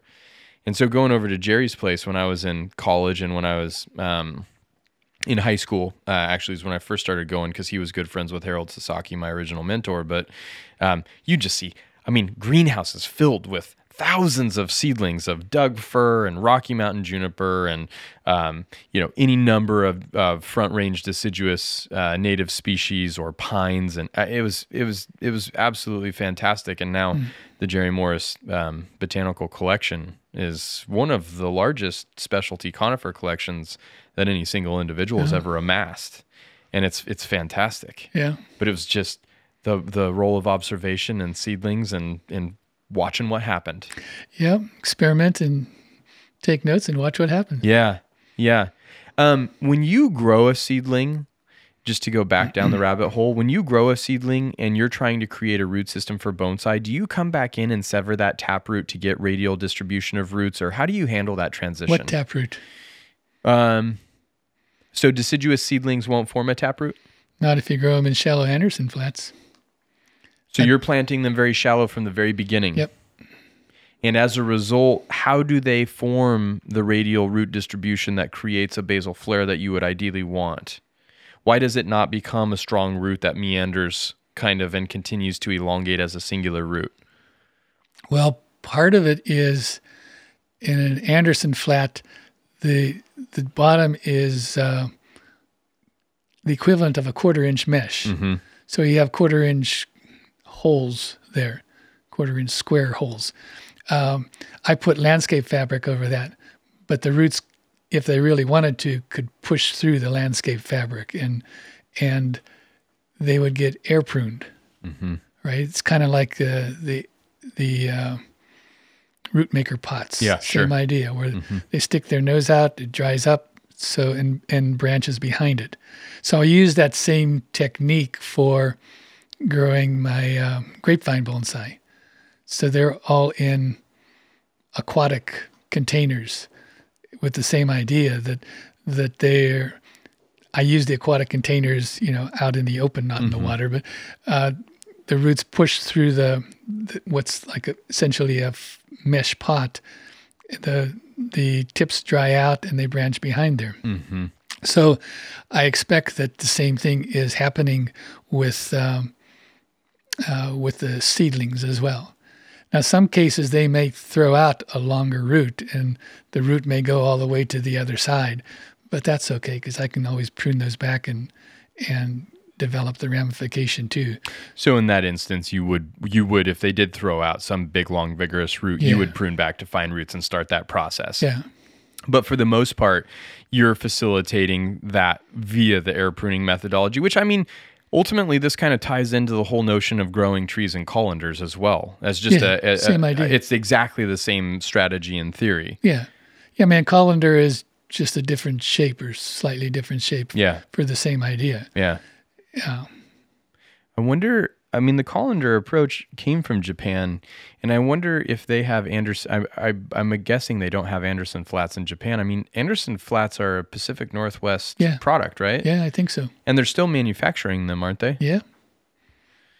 Yep. What a wonderful Randy had him do a special run for him. What a wonderful the deeper ones. Yep.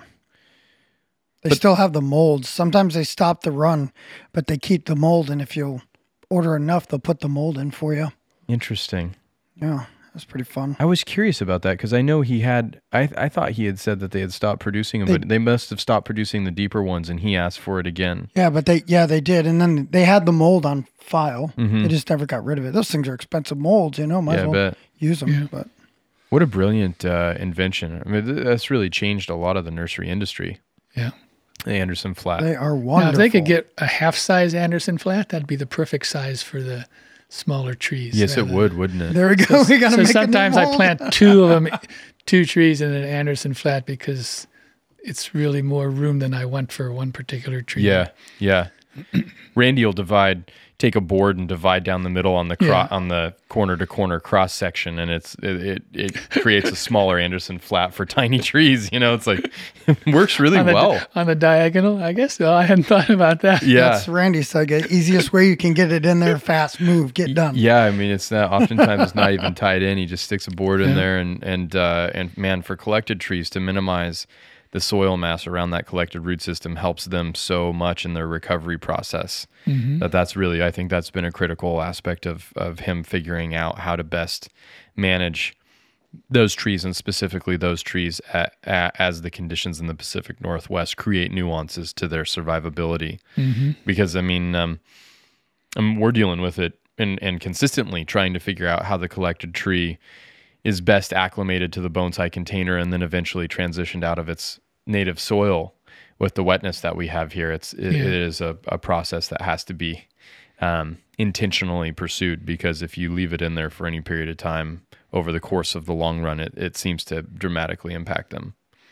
Yeah, that's an issue that you have more with conifers and collected trees than I deal with, generally speaking, because I'm re whatever rebuilding the soil much more frequently, and there's almost so there's essentially no, well, there is no field soil left on any of my deciduous trees Yeah. and there's almost there's nothing that grows down that I care about. Yep.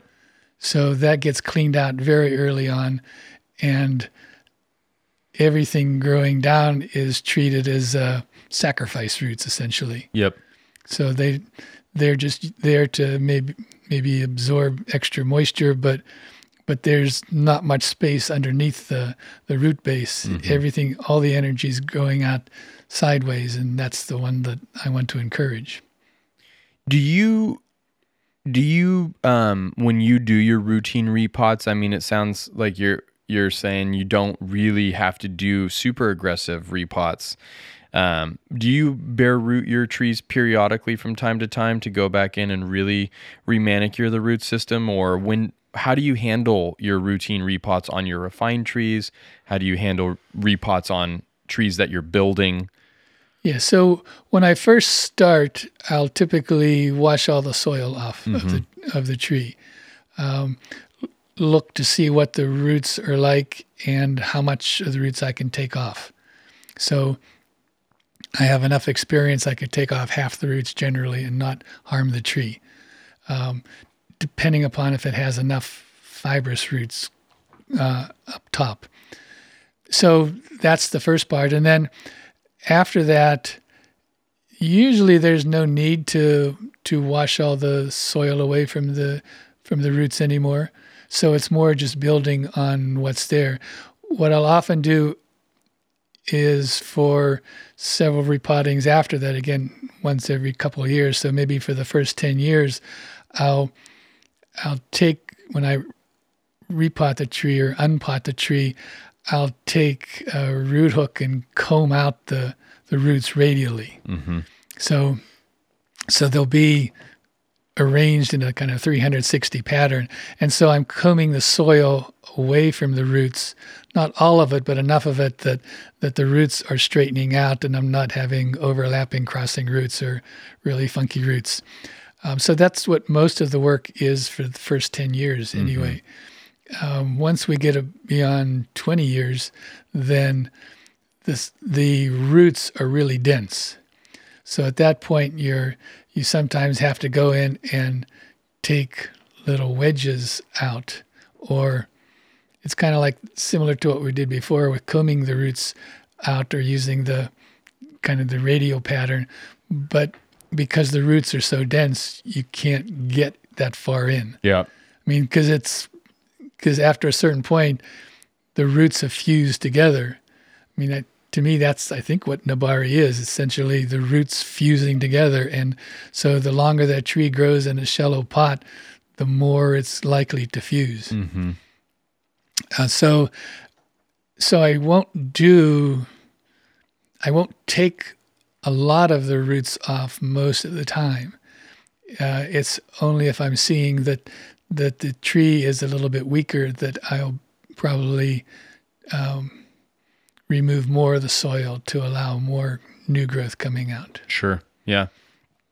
So you'll actually take out the the the the pie the wedge from those really dense masses just to create space Yes. and the opportunity for new roots to have Yes. have room to grow. Yes, Huh. but again, that's maybe every three transplantings. Yeah. So cumulative six every Yeah. six or eight years or so, you'll Yeah. have to go back in and wow, wow.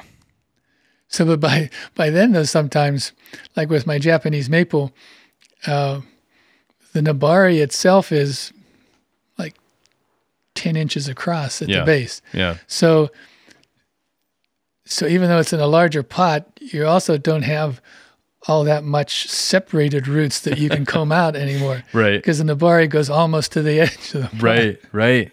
Right.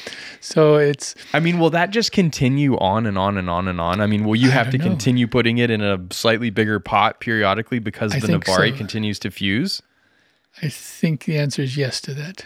Wow. But again, it's it'll be slow, so it might be once every eight to ten years that I have to increase the pot another two inches or something like that. Uh, but I, it was a couple years ago that I got the pot uh, that it's in right now, and that I think is probably three or four inches wider than it was in the in the previous pot Mm-hmm. And it's it could easily go another two inches wider, or soon may have to. Yeah. another four years or something like that. Yeah. Yeah. Yeah. It's it's looking full. It's looking. Well, full. and well, to me it looks right sized now. mm-hmm. Once it has foliage on it, it looks undersized. The pot looks undersized. Yep. But that's okay because it's still kind of the right size for this time of year when I'm showing it typically, or like to see it, or When you really Like want to show- appreciate it. Yeah. yeah. Yeah. Do you uh, do other deciduous trees produce that kind of plated out nebari in the same nature or way that that your maples do, or do you think maples are the predominant species to do that? Well, so maples are the predominant species, both Japanese maples and tridents. They probably function a little bit differently, where the tridents just seem to, I don't know, fuse by themselves more easily. The maples, you have to work with them a little bit more. One of the things that I did with the maples was, um, you know, they've been growing in shallow pots for a long time, but I would put heavy stones or or bricks on the top of the soil to not to squeeze the soil, but to squeeze the space that the roots could grow outward. And so that would bring them closer to other roots and cause the fusing to occur faster. And so I think that's how I was able to build a nebari on that Japanese maple so substantially and relatively quickly. So you would place bricks on the surface of the soil. To weigh it down, You do you still do this? uh, I haven't done for a long time, but I might for some of the younger maples coming up. Uh huh. In in so the whole surface would be covered with bricks. Yeah, or there'd be four or five bricks or large stones there, you know, large flat stones to weigh it down. And you've never done an experiment to see if you could get the same Nebari development with a tree that was at the same stage of development next to one with a brick and one without a brick. I have not done that. But you noticed a very rapid accumulation of Nebari as a result of the Yes. bricks. I was very satisfied with the results. and when you pick those bricks up, would it just be loaded with fine roots underneath the brick? Because I would think the brick would hold moisture and I would think it would keep it nice and dark and stable. Seems to me your the brick might even be promoting potentially if it's warm from heating up in the sun. Yeah, that's might even be too. adding some temperature that would encourage fine root growth, which might also help and assist with the rapidity of that development. Yeah, I I use more rocks than stones. Okay. Excuse me, rocks than bricks, but I have used bricks on occasion. Uh, so I I can't say that I noticed um, whether whether it was wetter under there or more roots grew. My concern initially was because when I watered, some of the area of the soil would be underneath the stones and not get sufficient moisture. But Right. I don't think that turned out to be a problem. There's enough lateral movement of the water that that the roots would still get wet underneath. Yeah, and I'm assuming you probably never let your deciduous trees dry out to a degree where they would just become so parched or hydrophobic. Yeah. That's a rare day when that happens. It's taken a while. It's taken a while for us to get to the point where you were willing to really break out some of the craziness. But you're doing you're doing some you're doing some funky stuff. You're Well- doing some funky stuff. I, I did funky stuff early on. I I layered so one of my other old Japanese maples, probably older than this one I have, so it might be 75 or 80 years old, uh, was originally growing as a, a pair and uh, or you know two trees in the same pot. One was growing in uh, lava rock. So it's it's what they would do sometime way back when in uh, I don't know if it's like tufa stone or something. It's it's a relatively soft lava rock that it was easy to to uh, create holes in. Mm-hmm. So they'd plant the tree in the hole uh, and let the the roots grow into the soil. Well, it turns out that because that lava rock was easy to carve, it was also not very strong. It was not as strong as the trunk or or the primary root of a Japanese maple tree. So it broke the lava rock. Well, so what do you do with a tree that that has its base up here and then the roots are five or six inches below that, and in between is just the tube. Yeah, right. Yeah, right. Right? The shape of the original yeah. uh, hole. So that was my first. Uh, so I looked at it, and you, you couldn't glue the rock back together; it would never work.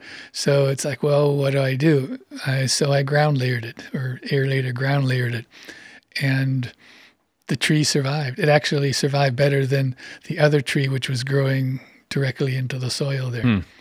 Uh, so that was my first big experimentation with with uh, ground layering, and it was completely successful. Nice. Nice. So I've been kind of pushing the envelope on occasion there. Yeah. Yeah, and and then in terms of that made me uh that made me think of something just in terms of like uh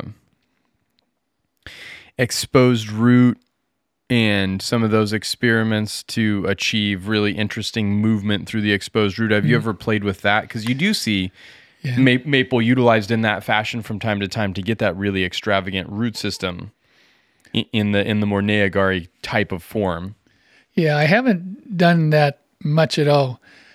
A, a lot of the exposed roots I don't care for so much. Mm-hmm. I've seen some very nice ones on Satsukis, Right. Um, eh, but most of the time I don't deal with that. The one place where I do sometimes or have been looking for is um with the Princess Persimmon. So Princess Persimmon don't have elegant root systems a lot of time. Mm-hmm. They're really funky root systems where they have bumps in them and but sometimes they create almost a little mini tower of roots.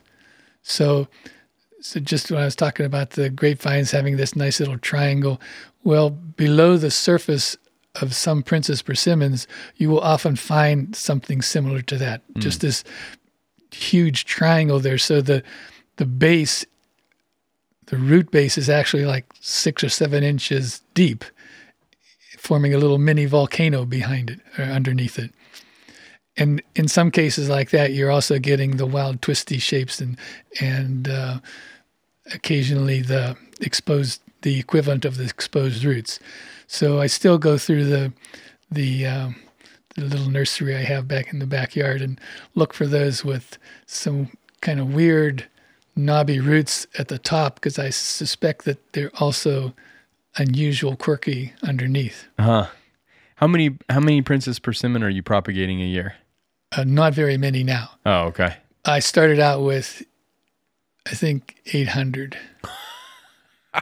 I bought most of a nursery of Princess Persimmon from down in Lodi. The guy Uh-huh. who, the guy who, uh, Carl Young, who did the, That miniature plant this, kingdom? no, he did the Seiju Elms, Okay. All right. Yeah, yeah, yeah. and he brought in he brought in a lot of Princess Persimmon. So he brought in, I don't know, a thousand or something way back. Um, so I, when I was first starting with the Princess Persimmon, well, I found the ones that I like the most and propagated those. It turns out that they're very easy to grow from root cuttings. Hmm. Not so easy from stem cuttings, but root cuttings, you get 80, 90% take. And so I've got pots and pots. uh, yeah, I've got quite a few of this. yeah. And now they'll become forests. Huh. Because they're all genetically the same in a particular pot. Because I would take some cases 20 or 30 root cuttings from a two gallon can, two gallon, two gallon nursery can. And now, 15 years later, they are reasonably sized and some are developing quite nicely. So, one of the projects for this spring is to increase the number of forests that I have. Cool.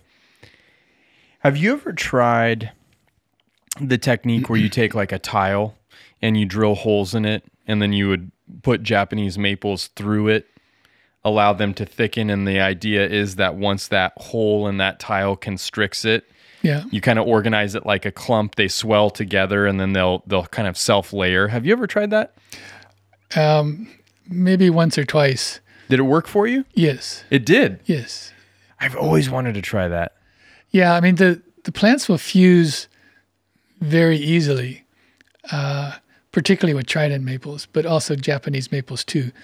if you're giving them enough horizontal root space to run. So I've seen the technique, I've tried it a couple of times, but I can usually get the results I want without that. Uh-huh. And a lot of times, the trees that you're using to do that aren't very interesting trees. Right. So if you choose trees well and they have nice movement and small nodes and they're going to be something special, then yes, I would try that sometimes. But otherwise, it's like the quality of the tree doesn't match the quality of the Nebari. Well, but I'm saying like you have a single tile that you drill like five or six Yeah. holes in, right? You put these seedlings through it and then they swell and they actually fuse together as a multi-trunk clump. Yeah. And and I guess when I think about trying to get an effective clump maple uh, in other ways, I never really could figure out how you would go about getting a really beautiful, especially when you think about kind of the turtleback form that you see Yeah. a lot of times, where you have more space between the pieces that have fused together. This, to me, when I start looking at the ability to create that, is either a graft where they're plugging something into this mutant like expanded Nebari and it and that's like Well- the solution to making it look not Well, grotesque. that's, that's right, because sometimes it is grotesque. Mm-hmm. There's that very famous uh, Trident Maple map of the world. Map of the world, yeah. That is ugly. Ugh. It- well, yeah, it is ugly. It's they could probably have made it better, but it's this huge Nebari with a small trunk. Tiny trunk right in the center of it. Yeah, so it's. I mean, I don't know what the proportions are, but I don't know how big it is. But it, what at least ten inches or No, no, more it's much bigger than that. So Yeah. so sixteen inches or so, and it's got a trunk of inch and a half, two inches at most, Yeah, yeah, maybe maybe maybe a little bit bigger, but not much. with a spread that's much less than the Much less Nebari. than the Nebari. Yeah, the Yeah. is less than the Nebari. So, so that's where the Nebari doesn't make sense, right? The canopy has to be wider than the Nebari to have it make any kind of sense whatsoever. Mhm. So, yeah, if you're gonna if you're gonna build the Nebari like that, then you have to also build a superior tree up on top of it Yeah. to to for one to be worth the other one. Yeah. Yeah, I agree. But I've found that um, I can get trident maples to um, to fuse very easily just by planting them close together. Again, it's the same thing if you're if you're encouraging the horizontal root spread, then you're encouraging those surface roots and you're you're naturally increasing the diameter at the base. I see what you're saying. They touch, they fuse. I see what you're saying. So instead of using this tile with holes in it and girdling them and getting the callus to fuse, you just plant them next to each other in an Anderson flat where the roots are growing laterally and they're naturally going to grow together and start Yeah. to conform to each other. Yes. Yeah. Yeah. I see that. So Huh. you might you might get it to fuse faster um, using the the whatever the ceramic tile with the holes in it, Sure. but I don't know. I- But you might not. You might not not necessarily. well, and and you're also limited to what you can thread through those holes. So you can't start with anything with ramification. You have to mm-hmm. start with a stick. Yep. So if you choose the sticks well that you're going to put in there, then yeah, in maybe four or five years they would fuse together. I'm not quite sure how fast they go, but Well, but, and when you mm-hmm. think down the when you think down the line, and when you think about all the deciduous trees that you've seen, whose colors are changing at different times inside of a singular clump, yeah, or whose uh, leaves have different characteristics, or something like that, and you start to think about the way that maples do. I think when we've looked at Japanese deciduous trees, we've assumed the the purest intent, as if this clump magically happened somehow, and haven't necessarily conceptualized the fact that these trees have been made for the duration of trees being made as bonsai in Japan. They were made that way, Yeah. and now you start to see that genetic difference of say there are five seedlings even from the same parent stock well those five seedlings aren't necessarily and probably most likely are not going to have the same characteristics of leaf size or fall color or timing for fall color and all of those things and Yeah, I mean this is this is the natural wonder of Pando, the the massive aspen grove, is that it changes color all at once. Whereas that's not normal when you have a diversity of genetics that are engaging in a singular piece, right?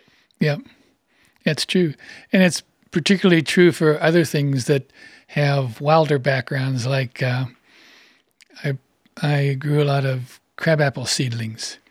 Well, crabapples have such genetic, have such a huge history in their genetic backgrounds that that you can't you, that the probability of something coming out like their parent is very small. Mm-hmm. And so, from the same parent plant, I've got um, a bunch of crabapple seedlings that are green, and right next to them that have red leaves. Hmm. Same parent, but who knows what the background was. So maybe the and these are crab apples that are domesticated over the course of time, propagated for Yeah. desirable characteristics Yeah. in an ornamental capacity. Small yellow fruit in this case, so Uh-huh. half inch round yellow fruit. The whole flat of them was exactly from the same tree, and up popped red leaf ones, up popped green leaf ones right next to each other. Maybe even from the same from the same fruit. I don't know. Well, because they'll get multiple seeds, Sure. so and who Sure. knows how they got pollinated. I don't know if that's true, but they're very close together. A lot of them seem like they came from the same clump, possibly the same fruit. This is going to sound like a stupid question, but do you just bury the fruit in the Yeah. soil? Uh, for crab apples, yes. Yeah. Some other things like the persimmons, I'll often remove the pulp. But this past year, I just buried the the whole seed, Yeah. pulp and all. Are there any deciduous trees that you grow from seedling where they have scarification requirements? Because a lot of times fruiting species have to go through the stomach acid of a animal's gut or intestine or something to to meet the requirements for it to germinate. Are there any that you know specifically have those kinds of nuances? No. No. Well, what I'm doing mostly is I'm planting the seeds when they're still fresh. Mm-hmm. So, like for example, Japanese maples, um, I won't let the seed dry out. So when when the the seed is set in August or September, before the seed the seeds dry on the tree, before they fall off, um, I'll take the seed and plant them while they're still, you know, somewhat green. I'll do the same thing with crabapple. For the persimmons, when I planted the seed, um, I planted them from fruit where the seed was still wet, basically. So is the fruit has the fruit turned color yet, or are you Yeah. taking green fruit? No, no, not green fruit. Okay, So, so the fruit is ripe. but it's not it's not shriveling up and and drying out yet. It's not drying out. Gotcha. So if you dry it out, then then you probably do have to to give it a cold treatment or um, brush it with sandpaper or something Sure. like that to to help it along. Or in a lot of cases, you can just soak it for several days, Mm-hmm. and that loosens it up enough to to um, make it easier for the the seeds to sprout. Wow. That's interesting. And where did you learn that? Where did you learn to to to start? Because Just experimenting. okay, because I mean, in a natural Oh. environment, obviously, a seed is not going to get from the tree to the ground unless it's dried out.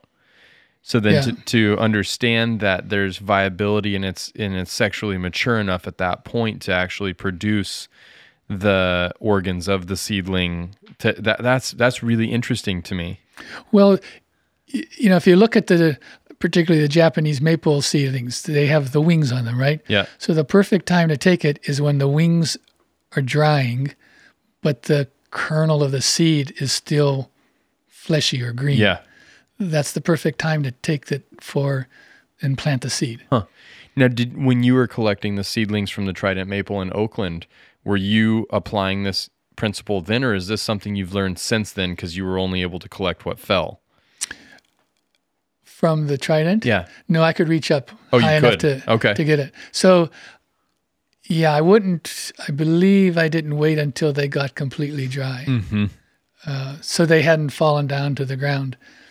Uh, I would pluck them from the tree. So there would be at least some that were still on the kind of greenish side, or the what I call the they were ripe, but they they weren't dried out yet. Mm-hmm.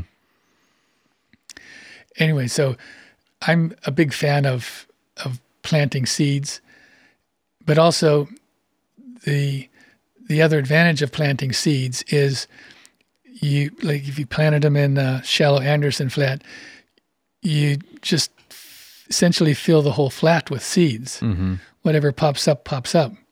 But chances are you'll completely fill the the flat with seedlings as a result of that. So that's the perfect way to grow a forest because the because the trees are very close together and they will fuse within a few years. If you try to assemble um, seedlings into a forest and you're not Saburo Kato, then you can't get them close enough. Yep. I don't know how he managed to do that. But so what I do is I plant a flat of them and then pretend that it's a jigsaw puzzle. And so I'd cut out a section here that has, you know, a grouping that that would look good somewhere in a forest.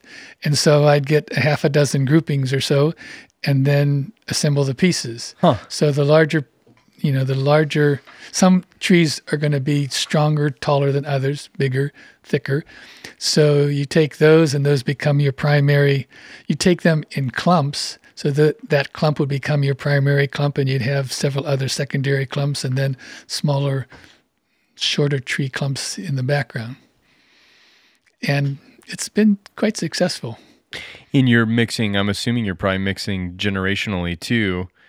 Trees that you grew in that fashion three years ago Yeah. with, or four years Well- ago with, or, or are you keeping them all the same age and just taking the genetic deviations of, of do- dominant versus subordinate? Yeah, usually it's it's the latter, the genetic deviation and dominant versus sub- subordinate. So typically, I will not mix um, plants across flats because just because the leaf variation might be significantly different depending upon the parent tree.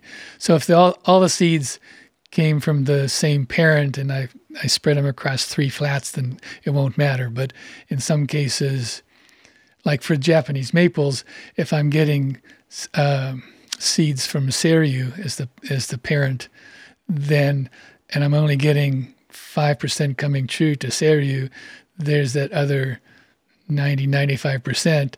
Half of them are going to be regular green, green Japanese maples, and half of them are going to be somewhere in between Seiryu as a parent and a, and a simple green Japanese maple. So, Gotcha. so using those seedlings will get you something that could be weird. Yeah. And yeah.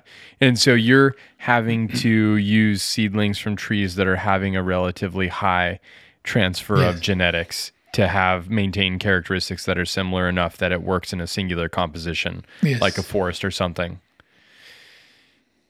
I didn't realize I didn't realize you went this deep, Dennis. this is hardcore, man. I mean, I'm I'm trying to wrap my mind around I'm it, just thinking about the logistics of all this. And I mean, you know what's funny about uh, anybody who gets in really specific to these different areas and, and deciduous is kind of your realm and and and the way that you're playing with it is I mean it's it's probably quite easy for you to look at what you're doing and understand it very quickly Yeah. uh, it would be over I, I would come over and see probably a copious quantity of flats and just think holy sm- i mean probably be overwhelming for me you know like t- tough to comprehend Oh, I've like seen your backyard. It wouldn't be that overwhelming. Come on. yeah You'd but, adapt quickly. but but i'm but i'm but i am i am definitely sort of singular specific piece oriented person i would have a Uh-huh. hard time with that kind of like I used to go to Jerry's place and see all of his seedlings and it just it, it almost stresses me out. There's just so much and each one's got a little note in it and stuff and I'm not built that way. yeah. Uh, but but definitely what you're describing, I'm not built that way, but it's fascinating to me to think of all of the opportunities that you're creating for yourself to make wonderful deciduous material by the methodologies that you've accumulated and the fact that you're willing to share them with everybody. Because if anybody's listening to this and light bulbs are not just like bing, bing, bing, bing, bing. I mean, I'm sitting here like so many ideas. So many ideas. But remember, again, this is also just fun, Yeah. right? Planting seeds and seeing something come up from seeds is just a wonderful gift. You know, the just Magic. That, just that simple thing of a seed growing and filling a flat full of these seedlings. You know, it's just magical. It's magic. Yeah, it's totally magic. and you know treating it like the jigsaw puzzle where you where you take certain sections out and rearrange them that's fun too you know so I think, but I just think the deciduous tree producing a new set of photosynthetic solar panels every single year is Yeah. also very, very magical. It's it's like uh, it's great to see a conifer grow again. It's not adding something it didn't have. I mean, it's adding something it didn't have in terms of it's new, but it's not adding something it didn't have for 30% of the year. You know, it's, it's like it's just continuing with its process. For deciduous, it's like there's an end, there's time off, there's a beginning, there's an intermediate phase, and each one of those offers something different in terms of Yeah. color, texture, uh, aesthetic capacity to enjoy on whatever level you want to choose to do so. And I think that's really where it started to fascinate me more and more as I've as, I've become more distant from some of the bias maybe that was created in Japan in terms of having studied with Mr. Kimura, who fascinatingly enough always had deciduous trees in his garden. And towards the end of my apprenticeship started having a lot more deciduous trees. I don't know if that trend has continued or not but there was a a strong number of very impressive deciduous trees by the time i had finished my apprenticeship. Um, but they weren't trees that he created. They were trees that that found their way there and um, nevertheless was enjoyable to see. Yeah. And you know Mirai becoming more of a diversified facility i started out thinking i was going to grow a lot of deciduous trees and it only took a few really unfortunate uh, encounters with deer you know, in the middle of the night and just seeing so much work destroyed that i recognized and that's kind of as this new greenhouse is built the old one comes down and that'll the the, the fence is already started oh, around okay. it that'll just continue to create a deciduous facility so that the fruits of the labor isn't so easily lost You in a singular singular night. i've never had any problem with deer going after my bonsai They're not fenced in.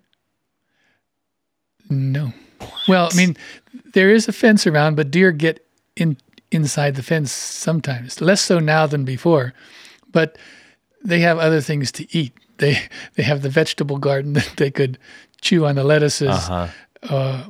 or other plants in the vegetable garden, which is 20 feet away from the bonsai.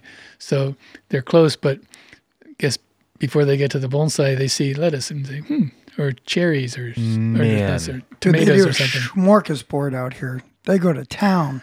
That is Yeah. nuts. And and when the um, grapes are ripened, then they really like the grapes because the grapes are 20%, 25% sugar. Well, let's say 20%. Uh, so it's like candy for them. But again, that's much more interesting than the just the plain old leaves on the deciduous trees. See um, where I'm at here. If I have one deciduous tree in the center of the garden, tr- hidden from sight, they will find it. They will find it like a heat-seeking missile, and they will annihilate it. Yeah, they do. and it just boggles my mind. It, I'm just like, how, why, to the degree where uh, Peter Warren was here two years ago in the spring, and the Pacific Bonsai Museum had um, had a Peter Adams Japanese maple that Peter Warren, uh, you know, we kind of worked out to try and get some more Japanese maple information because it's not definitely not my specialty. Uh, although I am I'm really intrigued to learn about it. Uh, and we had that tree outside during the day while we are here. The deer typically, although not all the time, sometimes in the middle They'll of the day they'll be in the, middle, of the, garden. but uh, but we had it right next to the workshop where traffic was high, and then we pulled it in every single night for two and a half months because I just couldn't imagine Yeah. a deer eating this tree and destroying a really important piece of history. And obviously, Peter Adams is no longer with us, so you you have um, you know sort of a, a lot of history forming Yeah. there. But uh, yeah, I can't wait till the fence is built and then I don't have to worry about it. And I honestly can't believe that I can't believe that you roll the dice like that. I mean, that's crazy. Well, they've never they've never touched any of them, so I don't know what it is. I'm so happy for you. I'm so happy for you. now, now I'm worried though. Sorry, I didn't mean to do that to you. If you'd never thought about it, it would have never, probably never been an issue. no, but I I do see the you know deer tracks sometimes walking through the raised vegetable beds, Uh huh. but they I've never seen any damage on the bonsai. I'll be darned. Dennis, it's been three hours, man. Whoa, Right? that just happened. it's been fun. I could, I could sit here and chew your ear all night long. I'm, I could I'm- probably do the same too. it, it's it's been uh, the amount of inspiration and ideas that have come from what you've shared. It's just phenomenal, and I, I can't thank you enough for coming back and seeing us. Can I add one more comment? Please do. So before we were talking about like particularly the techniques for for Japanese maples and how you want to catch that bud before it elongates. There's a second reason to do that, and that is um, so you get two buds popping from each point where you've stopped the growth before, right? Uh, if you let both of those extend too long, they'll be useless. So you cut both of those back. Now at the base of those, you'll get two on each side. So you're now up to four buds from one spot. Right. So you can't have four buds in one spot. You'll end up having to cut away half that. Or if all four pop out again and really get long, then you've got this big knot forming there that you have to cut away completely. Yep. So so you can't get away with just letting it grow and cutting it back because you're creating a different problem for yourself. Yeah. And it's a problem that's actually worse that you end up having to cut away. You can't usually just create can't, knuckles. Yeah, you can't really remedy that easily without cutting it away. So the way that you avoid that is by pinching that central Yep, stem. catch it at the right time. So not only does it improve the quality, it just prevents problems. Wow. Nobody nobody has ever nobody have has ever put it as succinctly and simply as you've broken it down tonight. And it's not as with anything when you observe the way plants grow it's not rocket science but it's also not so intuitive that you just look at it and understand why all of these techniques are executed and how they serve the tree. And I would honestly say there probably aren't a lot of people that will ever think that far or break it down that much. Uh, and that is where you sharing that with us and having somebody like yourself that has had success with it and has broken it down to understand all those ways expedites the process for everybody else that is wanting to up their level of deciduous cultivation. So it's pretty freaking cool, man. Well, but the, the the flip side of that is I've probably also already made these mistakes Well, myself. Exactly, so right? I mean, somebody else might as well learn from from the screw ups that I've done in the past, yeah. so that they don't have to recreate. It's super um it's super generous. I think the thing that is helping bonsai in the United States grow in the way that it's growing right now is the willingness to share information because it hasn't always been like this. It just it just simply hasn't always been like this. And I I mean it sounds like you had some really healthy um, relationships with Dennis Makishima and Dave Yeah. DeGroot and um, there was one other person that you stated, Kathy. Kathy Shaner. Yeah. Masi Um, Mazumi. Masi Mazumi. Uh, but I mean, um, there are I, I think a lot of in the in the beginning of bonsai in North America, there was a very tribal nature to and commitment to a singular individual, and they Yeah. sort of staked their turf and had their territory, and that was what it was. Um, but it seems like that's changing probably technology, exchange of information in general. And also, I just think the mentality in the Pacific Northwest specifically feels like a very um, open community to exchange of information. And that's, that's really cool. Well, there's part of the the difference or distinction I think is that in the clubs that I belong to in the Bay Area, there was no sensei in those clubs. Mm-hmm. So you were not wedded to one person's way of doing it. Or the right way according to one person. Uh, we took advantage of everybody who came through the area.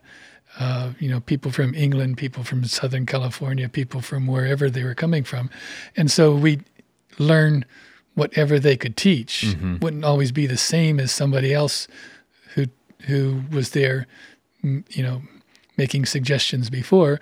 So you'd learn um, different things from different people, and you weren't as wedded to to one particular way of doing things. Maybe you were just because no one person had the answers or all the answers, you got to learn from a variety of people and you kind of filter through that what you think might be the best answer or which ones corresponded most to your own experience. Yeah. So I think part of that, and with the uh, Bonsai Society of Portland, it's the same kind of thing. There is no one sensei to that. So you learn from a lot of people, and there's a lot of good instructors in the area now too. a lot of people that have been doing it for a long time at a really high level who and there's a lot of instructors that have come through here that have left their sort of marks and pieces of knowledge that people have taken and grown on and yeah i mean ann spencer and and you know, her deciduous work and um, Yeah. Alan Taft and everything he's done. You got Bob Laws and that whole crew, and you know, Lee is it's it's really it's a really rich place. I had no, I moved here just to be closer to Randy Knight. That was the only that was the only reason that that was really it. You know, You didn't know I was do- out here doing. I didn't know you were here. I Oh, didn't know you were here. I didn't I didn't know anything. And Michael Hagedorn was talking about how cool it was here on his blog after he had come back because he came back from Japan before I did. And so then I reached out to him and said, if it's that awesome, would you mind, you know, another professional being there? And he was he was open to it. So it it just sort of serendipitously fell together. And and the you know Troy Troy Cardoza, I mean my right hand man, this is he and I were in a Marco Invernizzi workshop in 2002 at El Dorado Bonsai, and so we're in this workshop together. And he finds out I'm I'm sort of focused on landscape design inside of horticulture and wants me to design his landscape. I I as a typical flaky college kid, I never followed up with him. but he had kind of kept kept track of me being in Japan with Mr. Kimura and stuff, and uh, and then he's here all of a sudden, and he's. I mean, Troy was in my first juniper class. He's helped me build the garden. He, you know, used to come out on the weekends, and then all of a sudden we needed more help, and he was tired of doing what he was doing, and so that came to fruition. But you being in California, and there's a lot of, I would say, that high level knowledge that started there and has moved progressively north. It's it's it's it's a pretty special place right now for bonsai. It is. Yeah. Yeah. Yeah. And it only gets it only gets richer uh, having Andrew here and talking with Andrew and wishing him the best as he establishes himself. And I know Michael's having a major impact with the students that he's teaching that are pursuing it professionally. It's it's um yeah, you kind of have these marked eras of really, really cool stuff. And Southern California in the John Naka era, and Northern California, Kathy Shaner Boon era. And now you're seeing the Pacific Northwest and everything that's happening here. It's just like, yeah, yes, Yes, pretty, pretty awesome. And you've gotten to be a part of a lot of it too. I have. Yeah. That's cool. That's cool. Oh man, thank you so much, Dennis. Appreciate you making the time for us. It's uh, it's it truly is a pleasure, and uh, you know, I'm sure in a in another 12 months or so, we're gonna need to do this again. My pleasure as well. Oh, very good. All right, well, enjoy the repotting season.